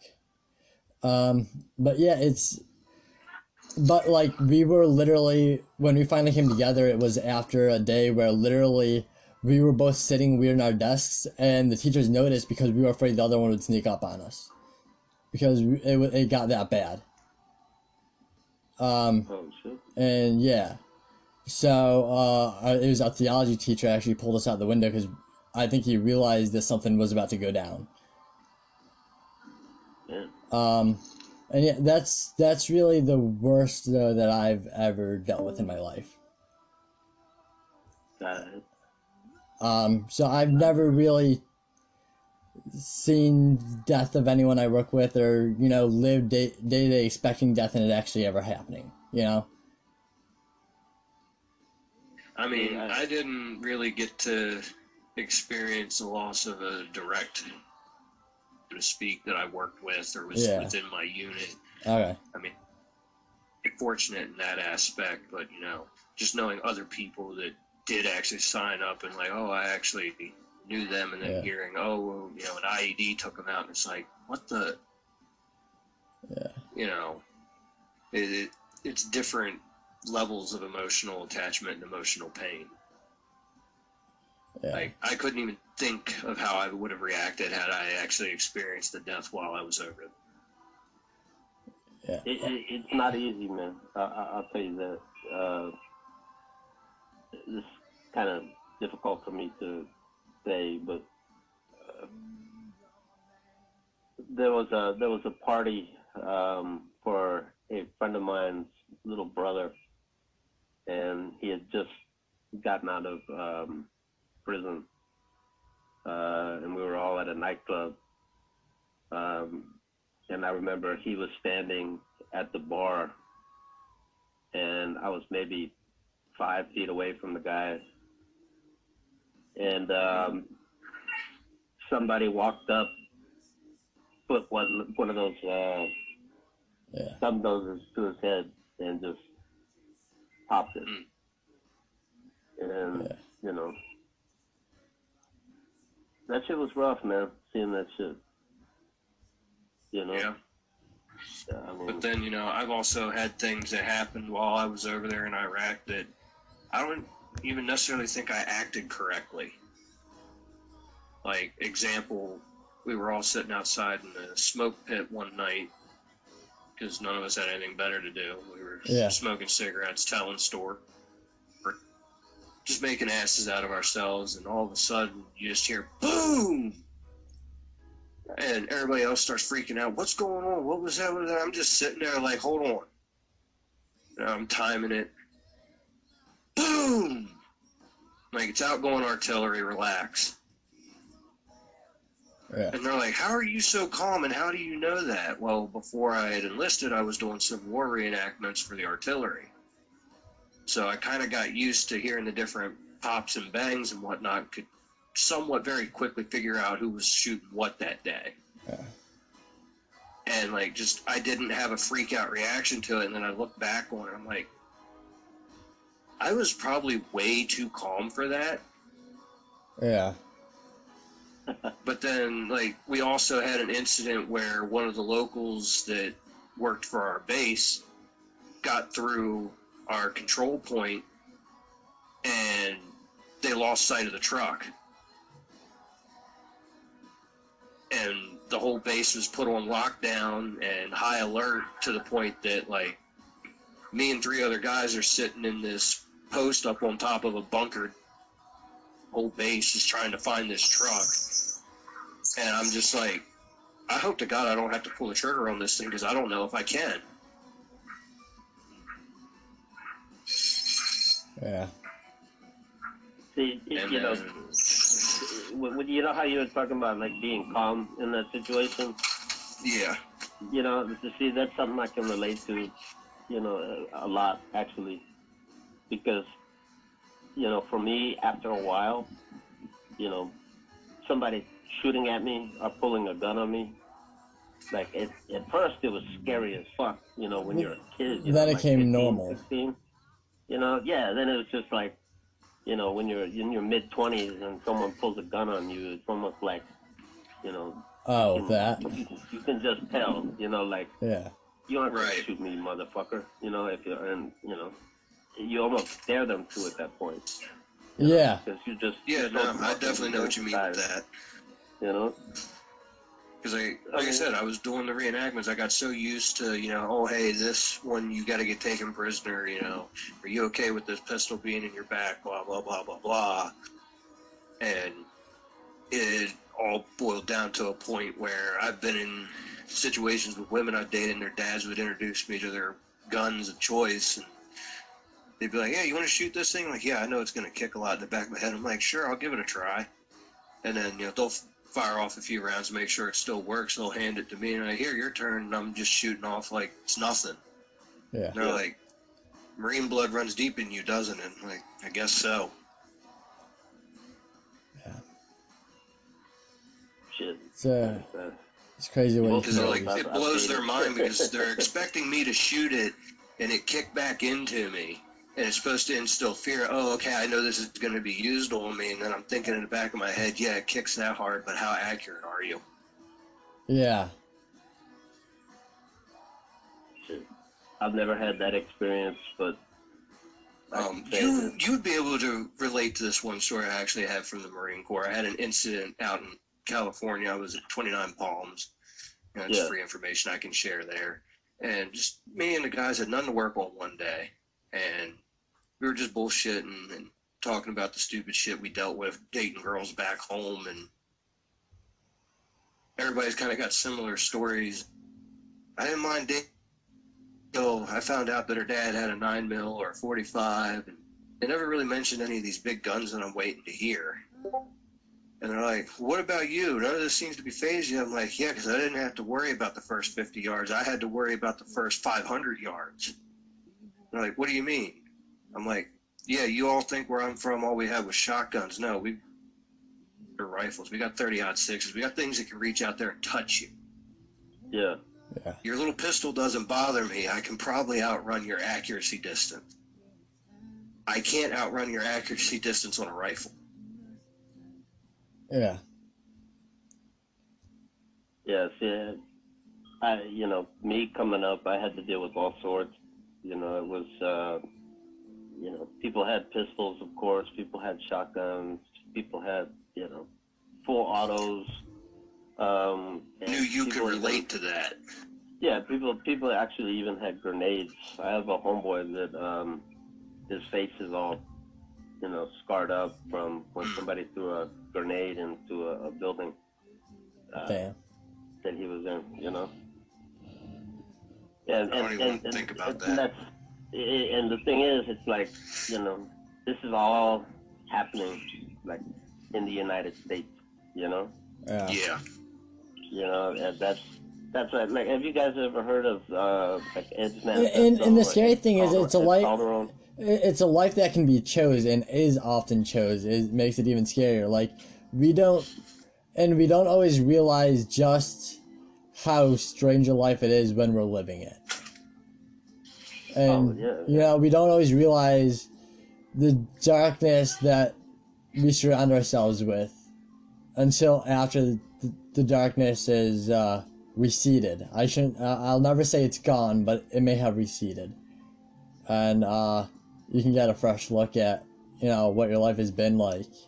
The And, yin uh, and the yang is the best example of it because Yeah. there is no light without dark. There is no dark without light. Yeah, The purest of pure still has a shred of evil hidden somewhere, Uh, either in it, behind it, or next to it. as a Christian, I'd say you know the only place where you're not surrounded in darkness is heaven. Until then, you know you're in a mix of heaven and hell, and humans are inherently evil.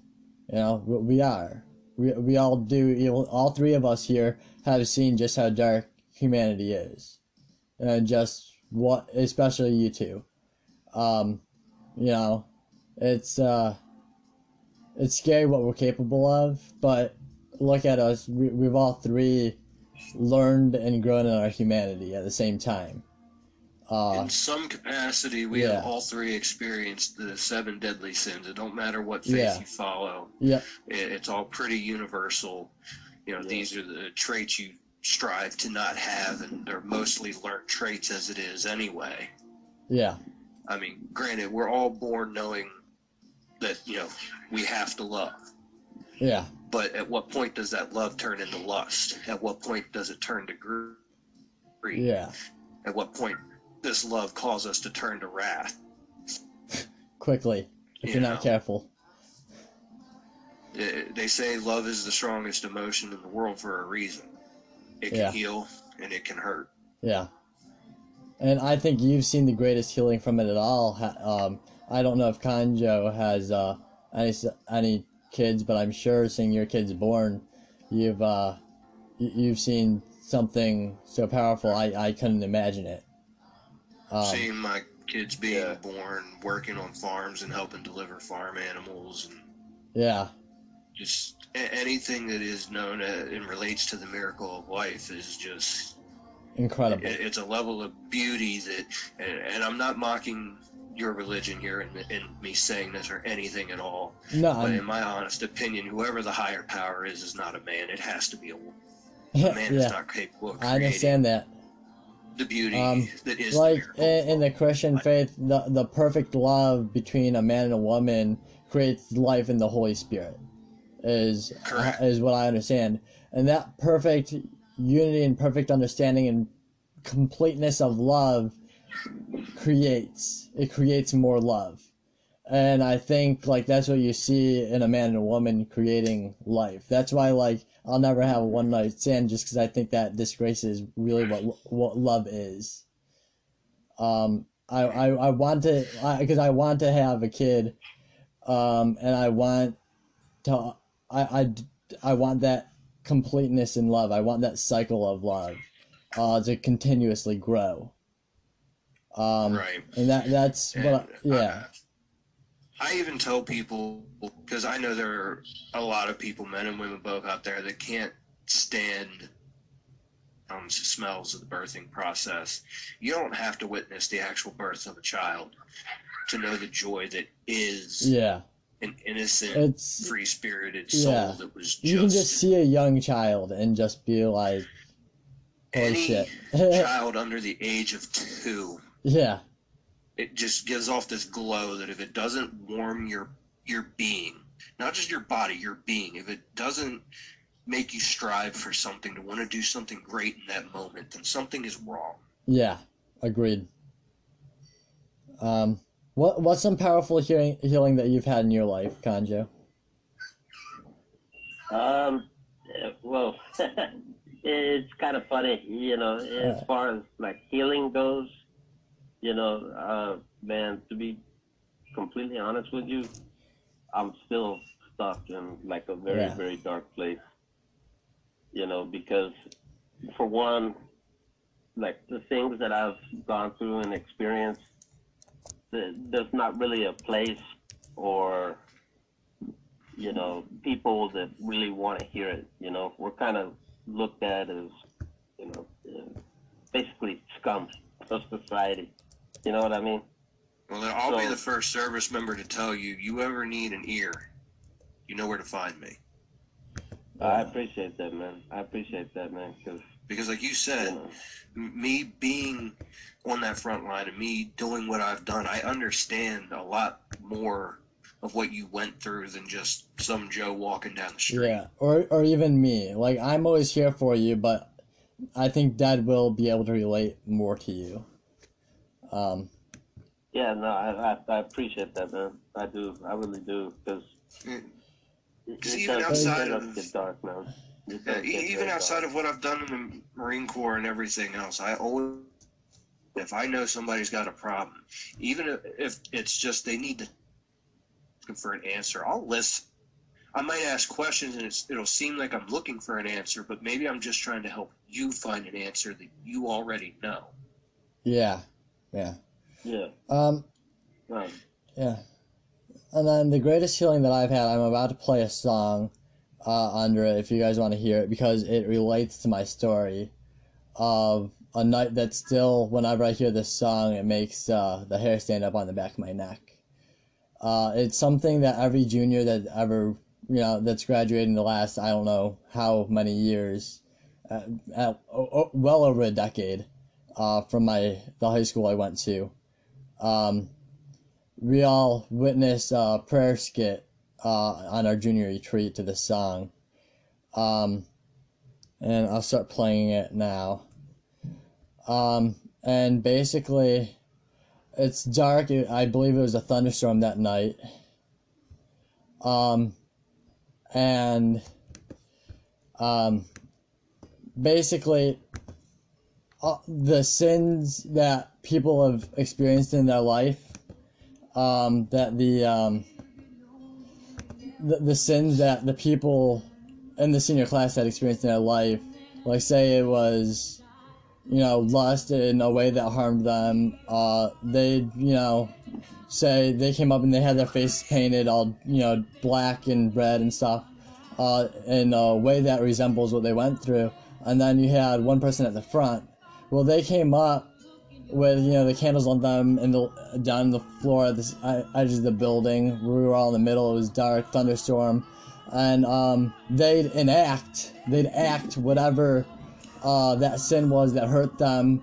You know, killing, lust, um, theft, whatever, on that person and weigh them down with it with you know a sign that they put around that person's neck, and then after that, uh, and it was really, it was really very, it was, it was a scary night actually, amazingly, uh, even though you understood what was going on, and you could feel the emotion in the room. These people sh- sharing the pain that they've had, and then um, the person at the front of the room, they gave a witness on how um, they uh, basically how they were going to kill themselves at, at some point on attempted suicide or whatever. They witnessed, I'm not going to tell the name and the details, but a, a person that experienced almost all these things in their life racism, whatever, um, lust, and was going to kill themselves, and how they turned to God for healing. Um, and then th- they turned around and found a, a way and found God to carry them out. Um, because they felt like they were in the dark and they were lost and done and tried to end it. Um, and I and I experienced this twice because I held that um, where'd Conejo go? Uh, and they experienced that twice. Um, and I experienced that twice because the one was from people in my own grade because I uh, was the assistant ministry director uh, in my high school. I uh, I helped the, out the ministry leader, uh, and then because I was in I was in the ministry program, and then um, when I was a junior, of course, I witnessed it as uh, a one of the juniors, like everybody does that goes to my high school, and it was just as powerful the second time. So I'd like uh, I'd like you guys to turn up this song and just listen to it um, to the end of the song, um, and I'll turn it up here for the audience, um, and then we'll get into some fun stuff.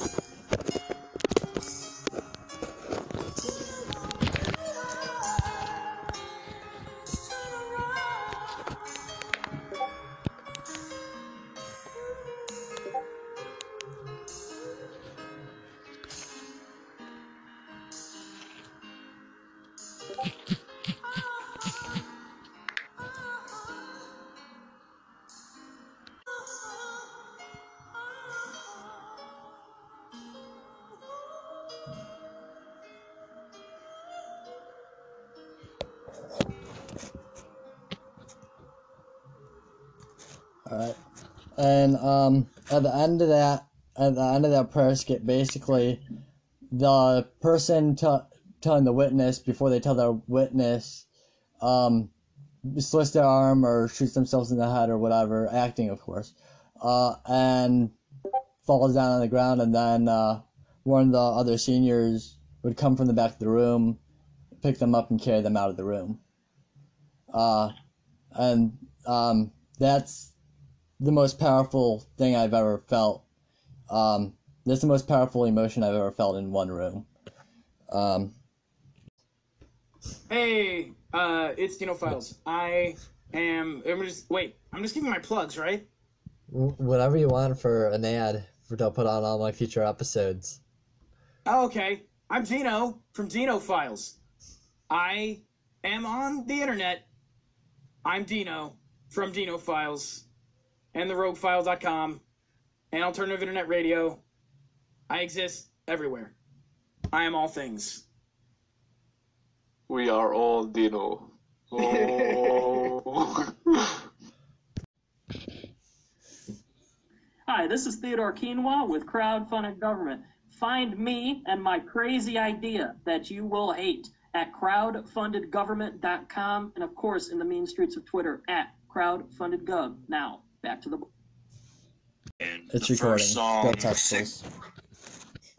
Huh? It's recording. Okay. Um, the first song perfectly signifies the current darkness that is here in the United States.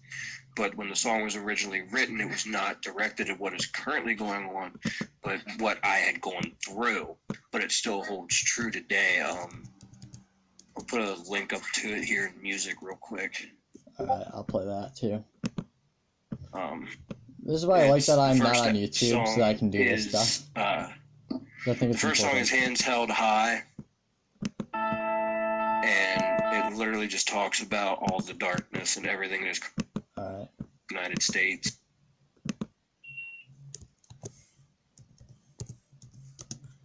I'll I'll play this underneath the conversation.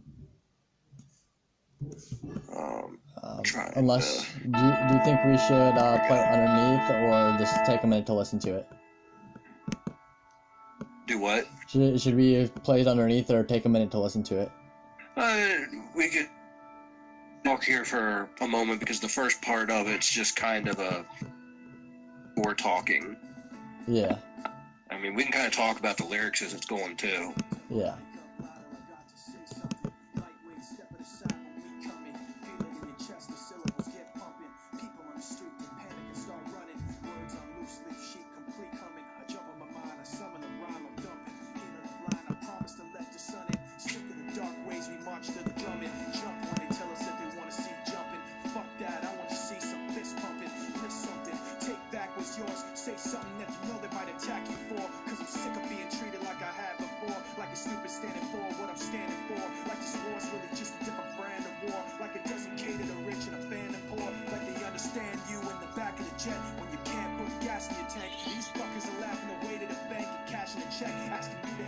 To have the passion and have some respect for a leader so nervous in an obvious way. Stuttering and mumbling for nightly news to replay. And the rest of the world watching at the end of the day in the living room laughing like, what did he say? I mean, tell me so far it doesn't sound like our current situation. It does. But yet this was written back during the Iraq War. I mean, The second hu- Iraq humanity's never changed, so of course it, you know, if it's the peak of human, uh, Pay attention here to the second verse. Because this is where it gets deep. know what might happen. World is cold, the bold men take action. Have to react to get blown into fractions. Ten years old is something to see. Another kid my age under a jeep, taken and bound and found later under a tree. I wonder if he thought the next one could be me. Do you see the soldiers that are out today to brush the dust with bulletproof vests away? It's ironic. At times like this, you pray, but a up yesterday. There's bombs on the buses, bikes, roads, inside your market, your shops, your clothes. Got a lot of fear, I know, but enough pride inside not to let that show. My brother had a book he would hold with pride. A little red cover with a broken spine on the back. He hand wrote a quote inside. When the rich wage war, it's the poor who die. Meanwhile, the leader just talks away, stuttering and mumbling the nightly news to replay. The rest of the world watching at the end of the day, both scared and angry. Like, what did he say?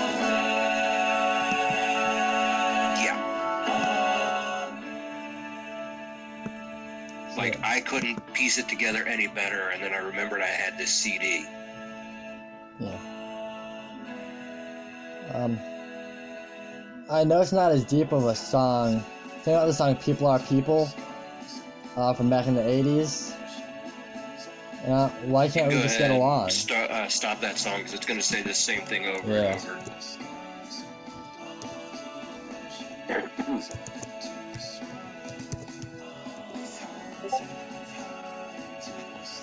See, for me, I guess uh, the music, you know, for me was uh, a lot different. you know. Yeah, I, I listen to But, music like, of all genres. It, So it, it perfectly covers, you know, constantly being surrounded with darkness, and it doesn't have to pinpoint just war. The war isn't always necessarily a physical battle. War can be mental, it can be emotional. Oh yeah, yeah, most definitely. You know, it, the leader is very broad. It doesn't just have to be the president, the town Yeah. mayor. It could, unfortunately, it could be your own parents. You know, it could be an older sibling. It's very non-directory, but I know when the song was written, it was targeted at George Bush and everything he was doing over in Iraq and Afghanistan. Her album, and I'm guilty of what they call rep. They follow it up with a Oh, song I missed what you said. You cut out. You cut out. You're guilty of what? I'm guilty of what they call divine righteousness, Okay. divine fury. Yeah. um, an overwhelming need for I'm trying to find the right wording here for justice regardless of what method I have to use to obtain it.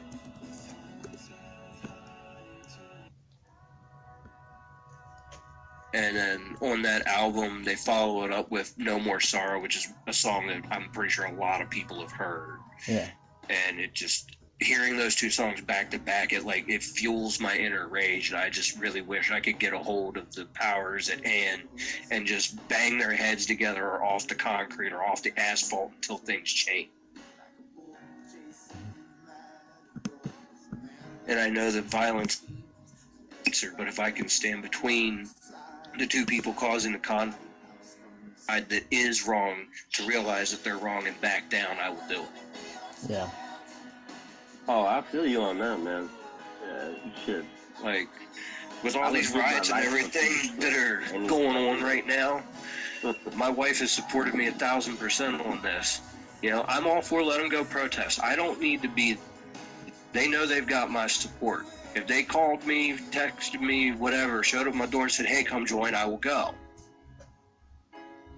But if I stand idly by and I witness the injustice, I'm now getting involved because I swore an oath that states to support and defend the Constitution of the United States against all enemies, and here's the kicker foreign and domestic. See, I'd agree with uh, defending the country against all, you know, foreign domestic threats. But the Constitution, I think we've had the discussion. I don't think it has any strength. I don't think it ever did have any strength. I used to think that it did mean I'm not something, saying but that you know, the, the, the incident with uh, Floyd has anything to do with the Constitution. That is not what I'm talking about. no, no, I, if I know. I see a group of people that are very peacefully protesting and they're Yeah. not disturbing anybody, they're not destroying anything, and a group of cops comes up, aggressive, telling them that they need to leave and they need to vacate, net yeah. involved. hmm This is a, this is a, like, I guess, you know, from my standpoint, you know, I, I, I knew friends with people dudes that knew George uh, um, when he lived in uh, Third Ward in Houston, you know. Yeah. So, so And he moved to Minneapolis to restart his life, basically, from what I understand. yeah, I believe from- that was his intention. understanding. Yeah. Yeah, yeah, because I don't know much about Minneapolis, but you know where he was from in Houston, like uh, Third Ward. That's a that, that's a rough fucking place to grow up, man. Yeah. that is really rough. You know.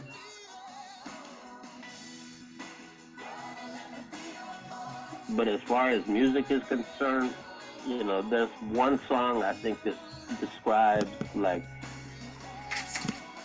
my mindset during all, all you know the shit that I was doing and going through, and um, you know, almost to this day, and I like almost struggle trying to get rid of that mindset sometimes, you know, because Yeah. when you have done something for so long, you know that it it it's hard to like they say, you know, it's hard to stop living high speed, you know. Yeah.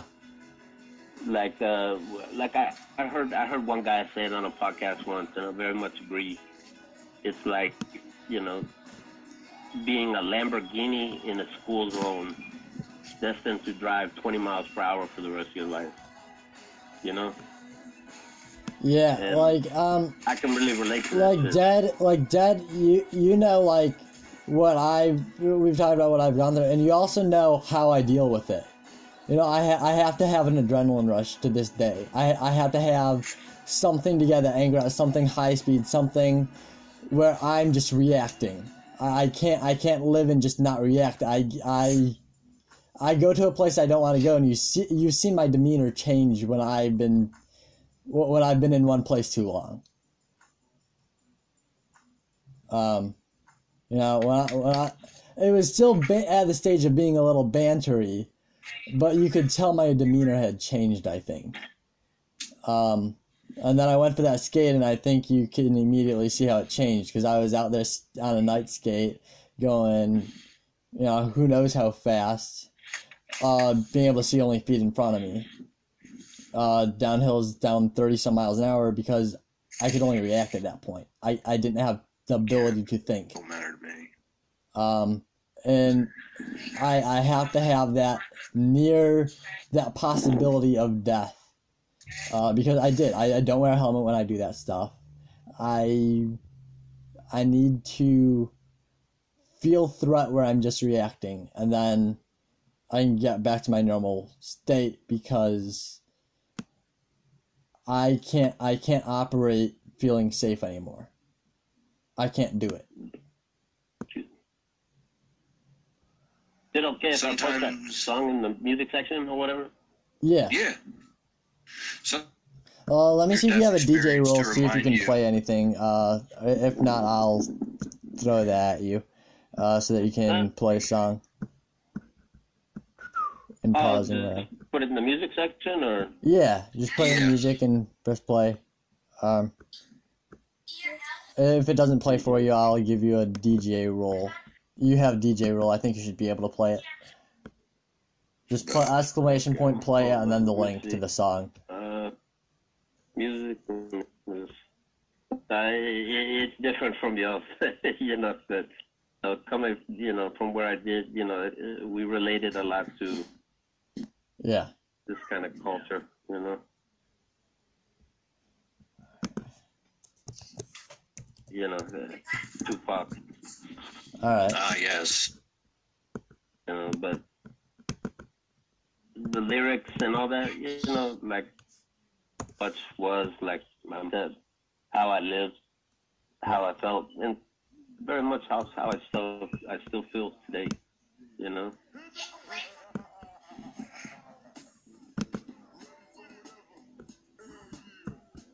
Can get into trouble that way, you know. Yeah. I try my best not to, you know.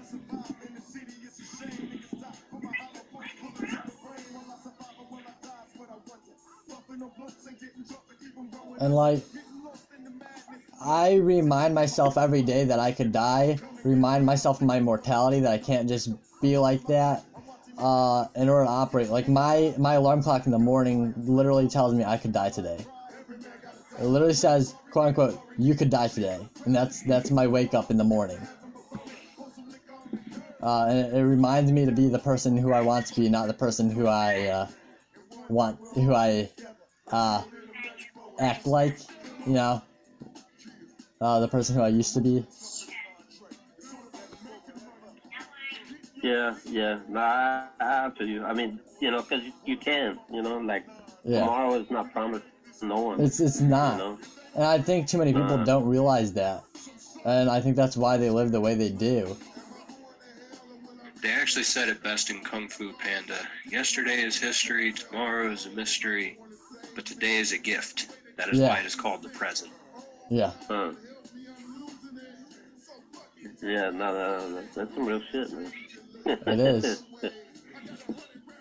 you know, it, you know, death doesn't um, discriminate. You know, like uh, it wasn't that long ago that that um, you know I found my brother uh, dead in his room. You know, and, and you know, shit. He he was he was a very peaceful guy, you know, and you know just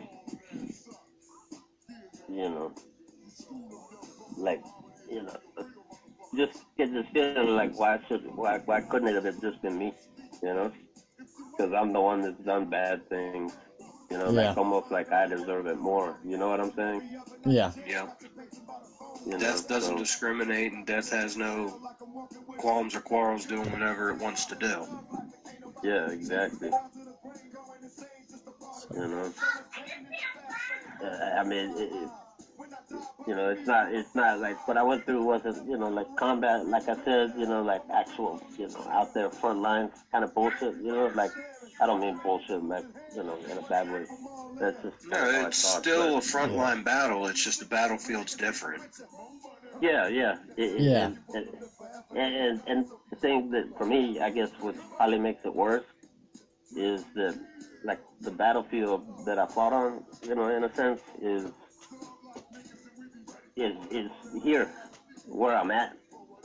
You know, so I can I can drive by, you know, like a shopping center where, you know, like say I lost a friend, you know, and it's like it's never ending, you know. Yeah, and I, I It's much different when it's at home. that will Yeah. yeah. and I don't think that will ever change. But the thing is, I, I really hope you can find healing. And healing doesn't mean you don't feel the pain anymore. That's not what I, I think people misinterpret that. I think, you know, that's part of why you have the drug addictions and all that, trying to lose the pain. Because healing doesn't mean the pain's gone. Healing means that you have love, you have community. It means that you've grown better from it. You know, it's it's you've grown as good or to be better than you were then. It doesn't mean that there's no pain. Cuz I I mean, how can you have love? How can you have joy? How can you have anything good in the world without pain? Even childbirth, as we said, is the most powerful, amazing thing in the world. Look at how painful that is. You know? Um and you know, thankfully none of us will have to go through that ever. Uh but um yeah, it's you can't I mean, I've passed a kidney stone that's pretty damn close. yeah, and Oh, you know, I think we've all yeah. been hitting the balls by who knows what tennis balls or baseballs or kicks or who knows what. You know, um, I think any guy who's done anything has gone through something hitting him hard. Um, but yeah, it's like you you can't have anything good without pain. No human, even us, was born without pain. There's no healing without first going through pain, which I think is part of what we're trying to do here, is find community healing. Like uh, that song that I've been playing, uh, if you've noticed, uh, "Can I Be Your Brother?" You know, "Can I Be Your Shelter?" You know, the song "Brother" by NEEDTOBREATHE. There's a reason I've been playing that today. Uh, if you guys have been listening. Uh, I un- I know a lot of you guys mute it too because you know Discord struggles with playing, um, you know, rhythm at the same time as a conversation. Um, but yeah, it's I uh, don't mean to take a strong religious turn here, but the, the healing process, uh, with only the two uh, immediate d- don't worry about if knowledge some, pools I have, um, yeah you know, in Christianity, Christianity and Catholicism, they talk about, you know, the golden rules of do unto Yeah. others as you want them to do unto you. Yeah. Love thy neighbor, and treat each other with, you know, peace and respect, and everything along that line. And then you turn to a little. I sit in the religious pool of paganism and Wicca, yeah and our cardinal rule is harm none, do as you will. yeah all right yeah um and Jesus said do unto others as I have done unto you also uh and that that's pure love that's sacrificing yourself and being wi- willing to die uh and understanding that reality of death um to give unto others you know I think another key fact. So, like, as you would do for your kids, or as you were saying you do for the people in your country, as I just define a country, you know, the the land mass and the community you live in, um, that is a country. You know, that's why you know out the opposite of urban is country. It's a, a of land. Um, and But yeah, the people, and I feel like, um, uh, where was I going with it? What had I just said? I got distracted with definitions. I have no idea, but Uh, as I was getting ready to say, Yeah. I've just figured out one of the key points of life, you know, maybe my time's close and then I realize that may I find my eternal rest, but Yeah, I feel that with all those rules to abide by, and they're not really even shouldn't be rules, they should, they should be instincts at this point yeah, to love and care for one another. I feel that the purpose of each individual person is to spread happiness to at least one person in their life and to change that person's life for the better. yeah. I feel you on that. I feel you on them. I do. That's true. Uh, you could have, brother. Uh, no, I was just saying, I, I- I feel him on that. You know, I understand. You know, but I, I, hate I, hate to do this, but I, I hate to do this, but I gotta I gotta log off, guys. Uh, my wife is. All right, brother. We understand. We can we can cut it there. Yeah. Um, want to see if we can get someone else in here, Dad, and uh, do our uh, stories? Or you want to just end the po- episode here? Um, we could probably end the episode there. I mean, we've filled in a lot of Yeah. information. But I, I, I usually end on something a little lighter, but I also do have a prayer that I play at the end that my brother uh, wrote. The, wrote us basically a song to go with the psalm um, that I'll play at the end. Um, so I think that'll be good. Um, All right, you go ahead and do that. I gotta pop off here for a little bit. I'm having Yeah. a late dinner, so. Well, I already have the file there. I'm, I'm not gonna play it live. Um, I don't think I don't have a way to do that. Um, but yeah, I think that's about everyone. Um, yeah, I, I think we're good. Um, so that I, I hope interesting news article to pop yeah. up. Um, Conejo, I do hope you find um healing. Um, and um, hopefully we can all grow from this, and whoever listens also can grow uh from this episode. Uh, No I doubt. think that's it. No doubt. Any last words, Dad? Um, Sounds weird calling you Dad. Any last just words, Bo? pretty much, just pretty much want to end it the same way I just kind of said it. You know, I'm here for you if you need an ear. Some Yeah. of you know where to find me. Some of you don't. Yeah. But Yeah. just remember, be kind. Of course, I'm Be kind and love. I'm That's Docelia on. Twitter. I'm Docelia on Discord. Mo- most of the people who listen to this, if not everybody who listens to this, will know how to find me. Um, including, you know, texting me if you're one of those people. Um, and, you know, um, I'm sure if you're in our Discord server, maybe, you know, you can talk to uh, Bo. He's dead man on this, on my Discord server. Um, I don't know, Conejo. I'd, I'd assume you'd be willing to talk a little bit uh, if somebody needs someone to talk to. Yeah, Um, yeah, no, I I definitely would be willing to you know come on again and, and you know Yeah.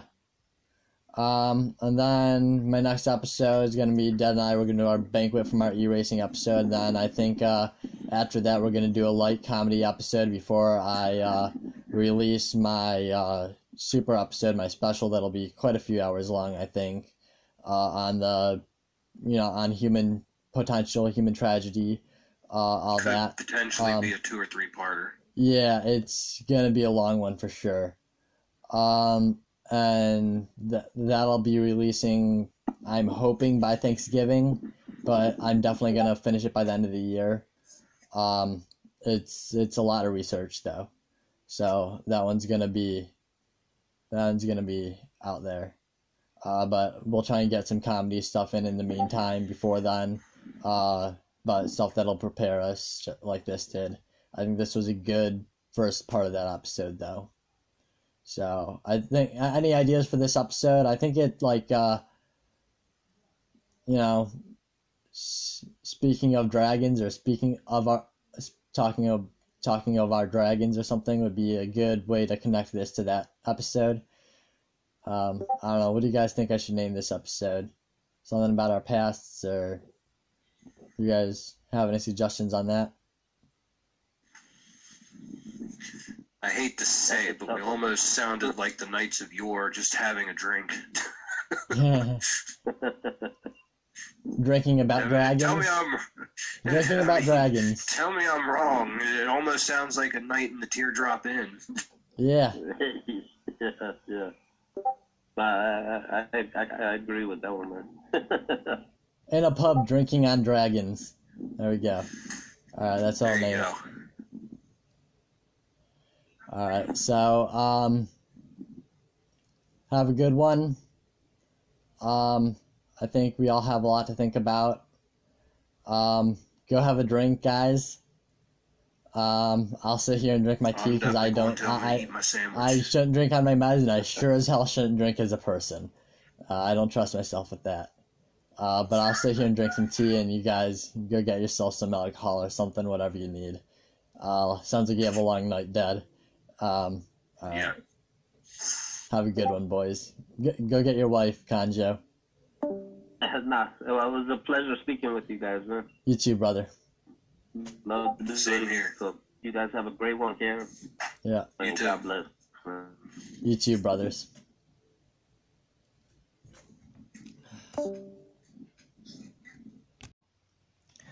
Here is another flashback of, uh, Uno LER uh, telling myself, Tommy, and Courtdog uh, about his tattoo. I do not. But the only way to the temple is through Yeet. You must mark yourself with thy words. And I said, Oh my gosh, I know what I'm doing. So this he they did the ancient Yes. tattoo on my leg. So I marked myself with the yeet. and then I entered en- enter, enter, then I entered the temple of Yeet. Yeet. And I said, Yeet not. Fear not, need not, Yeet not. for I am the Lord. For I am not the Lord, but the Lord will speak through me to you.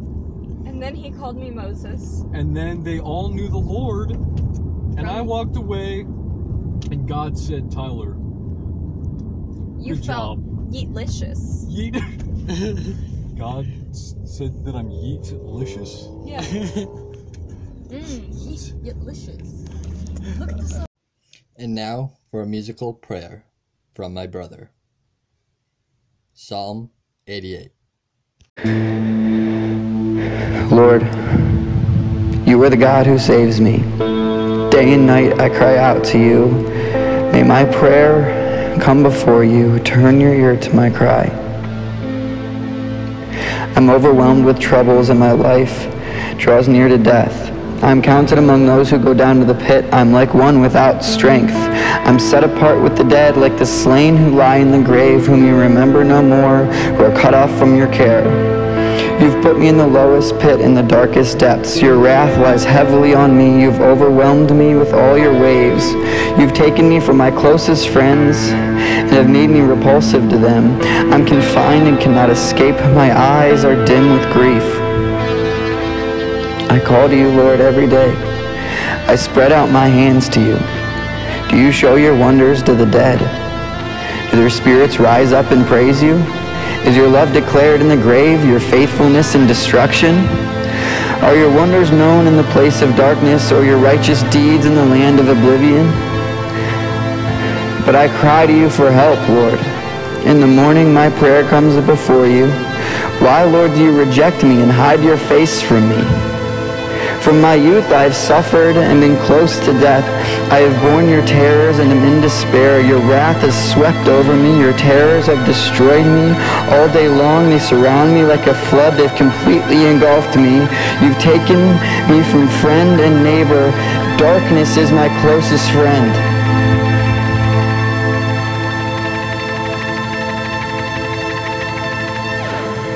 Not my will, Lord, but yours be done.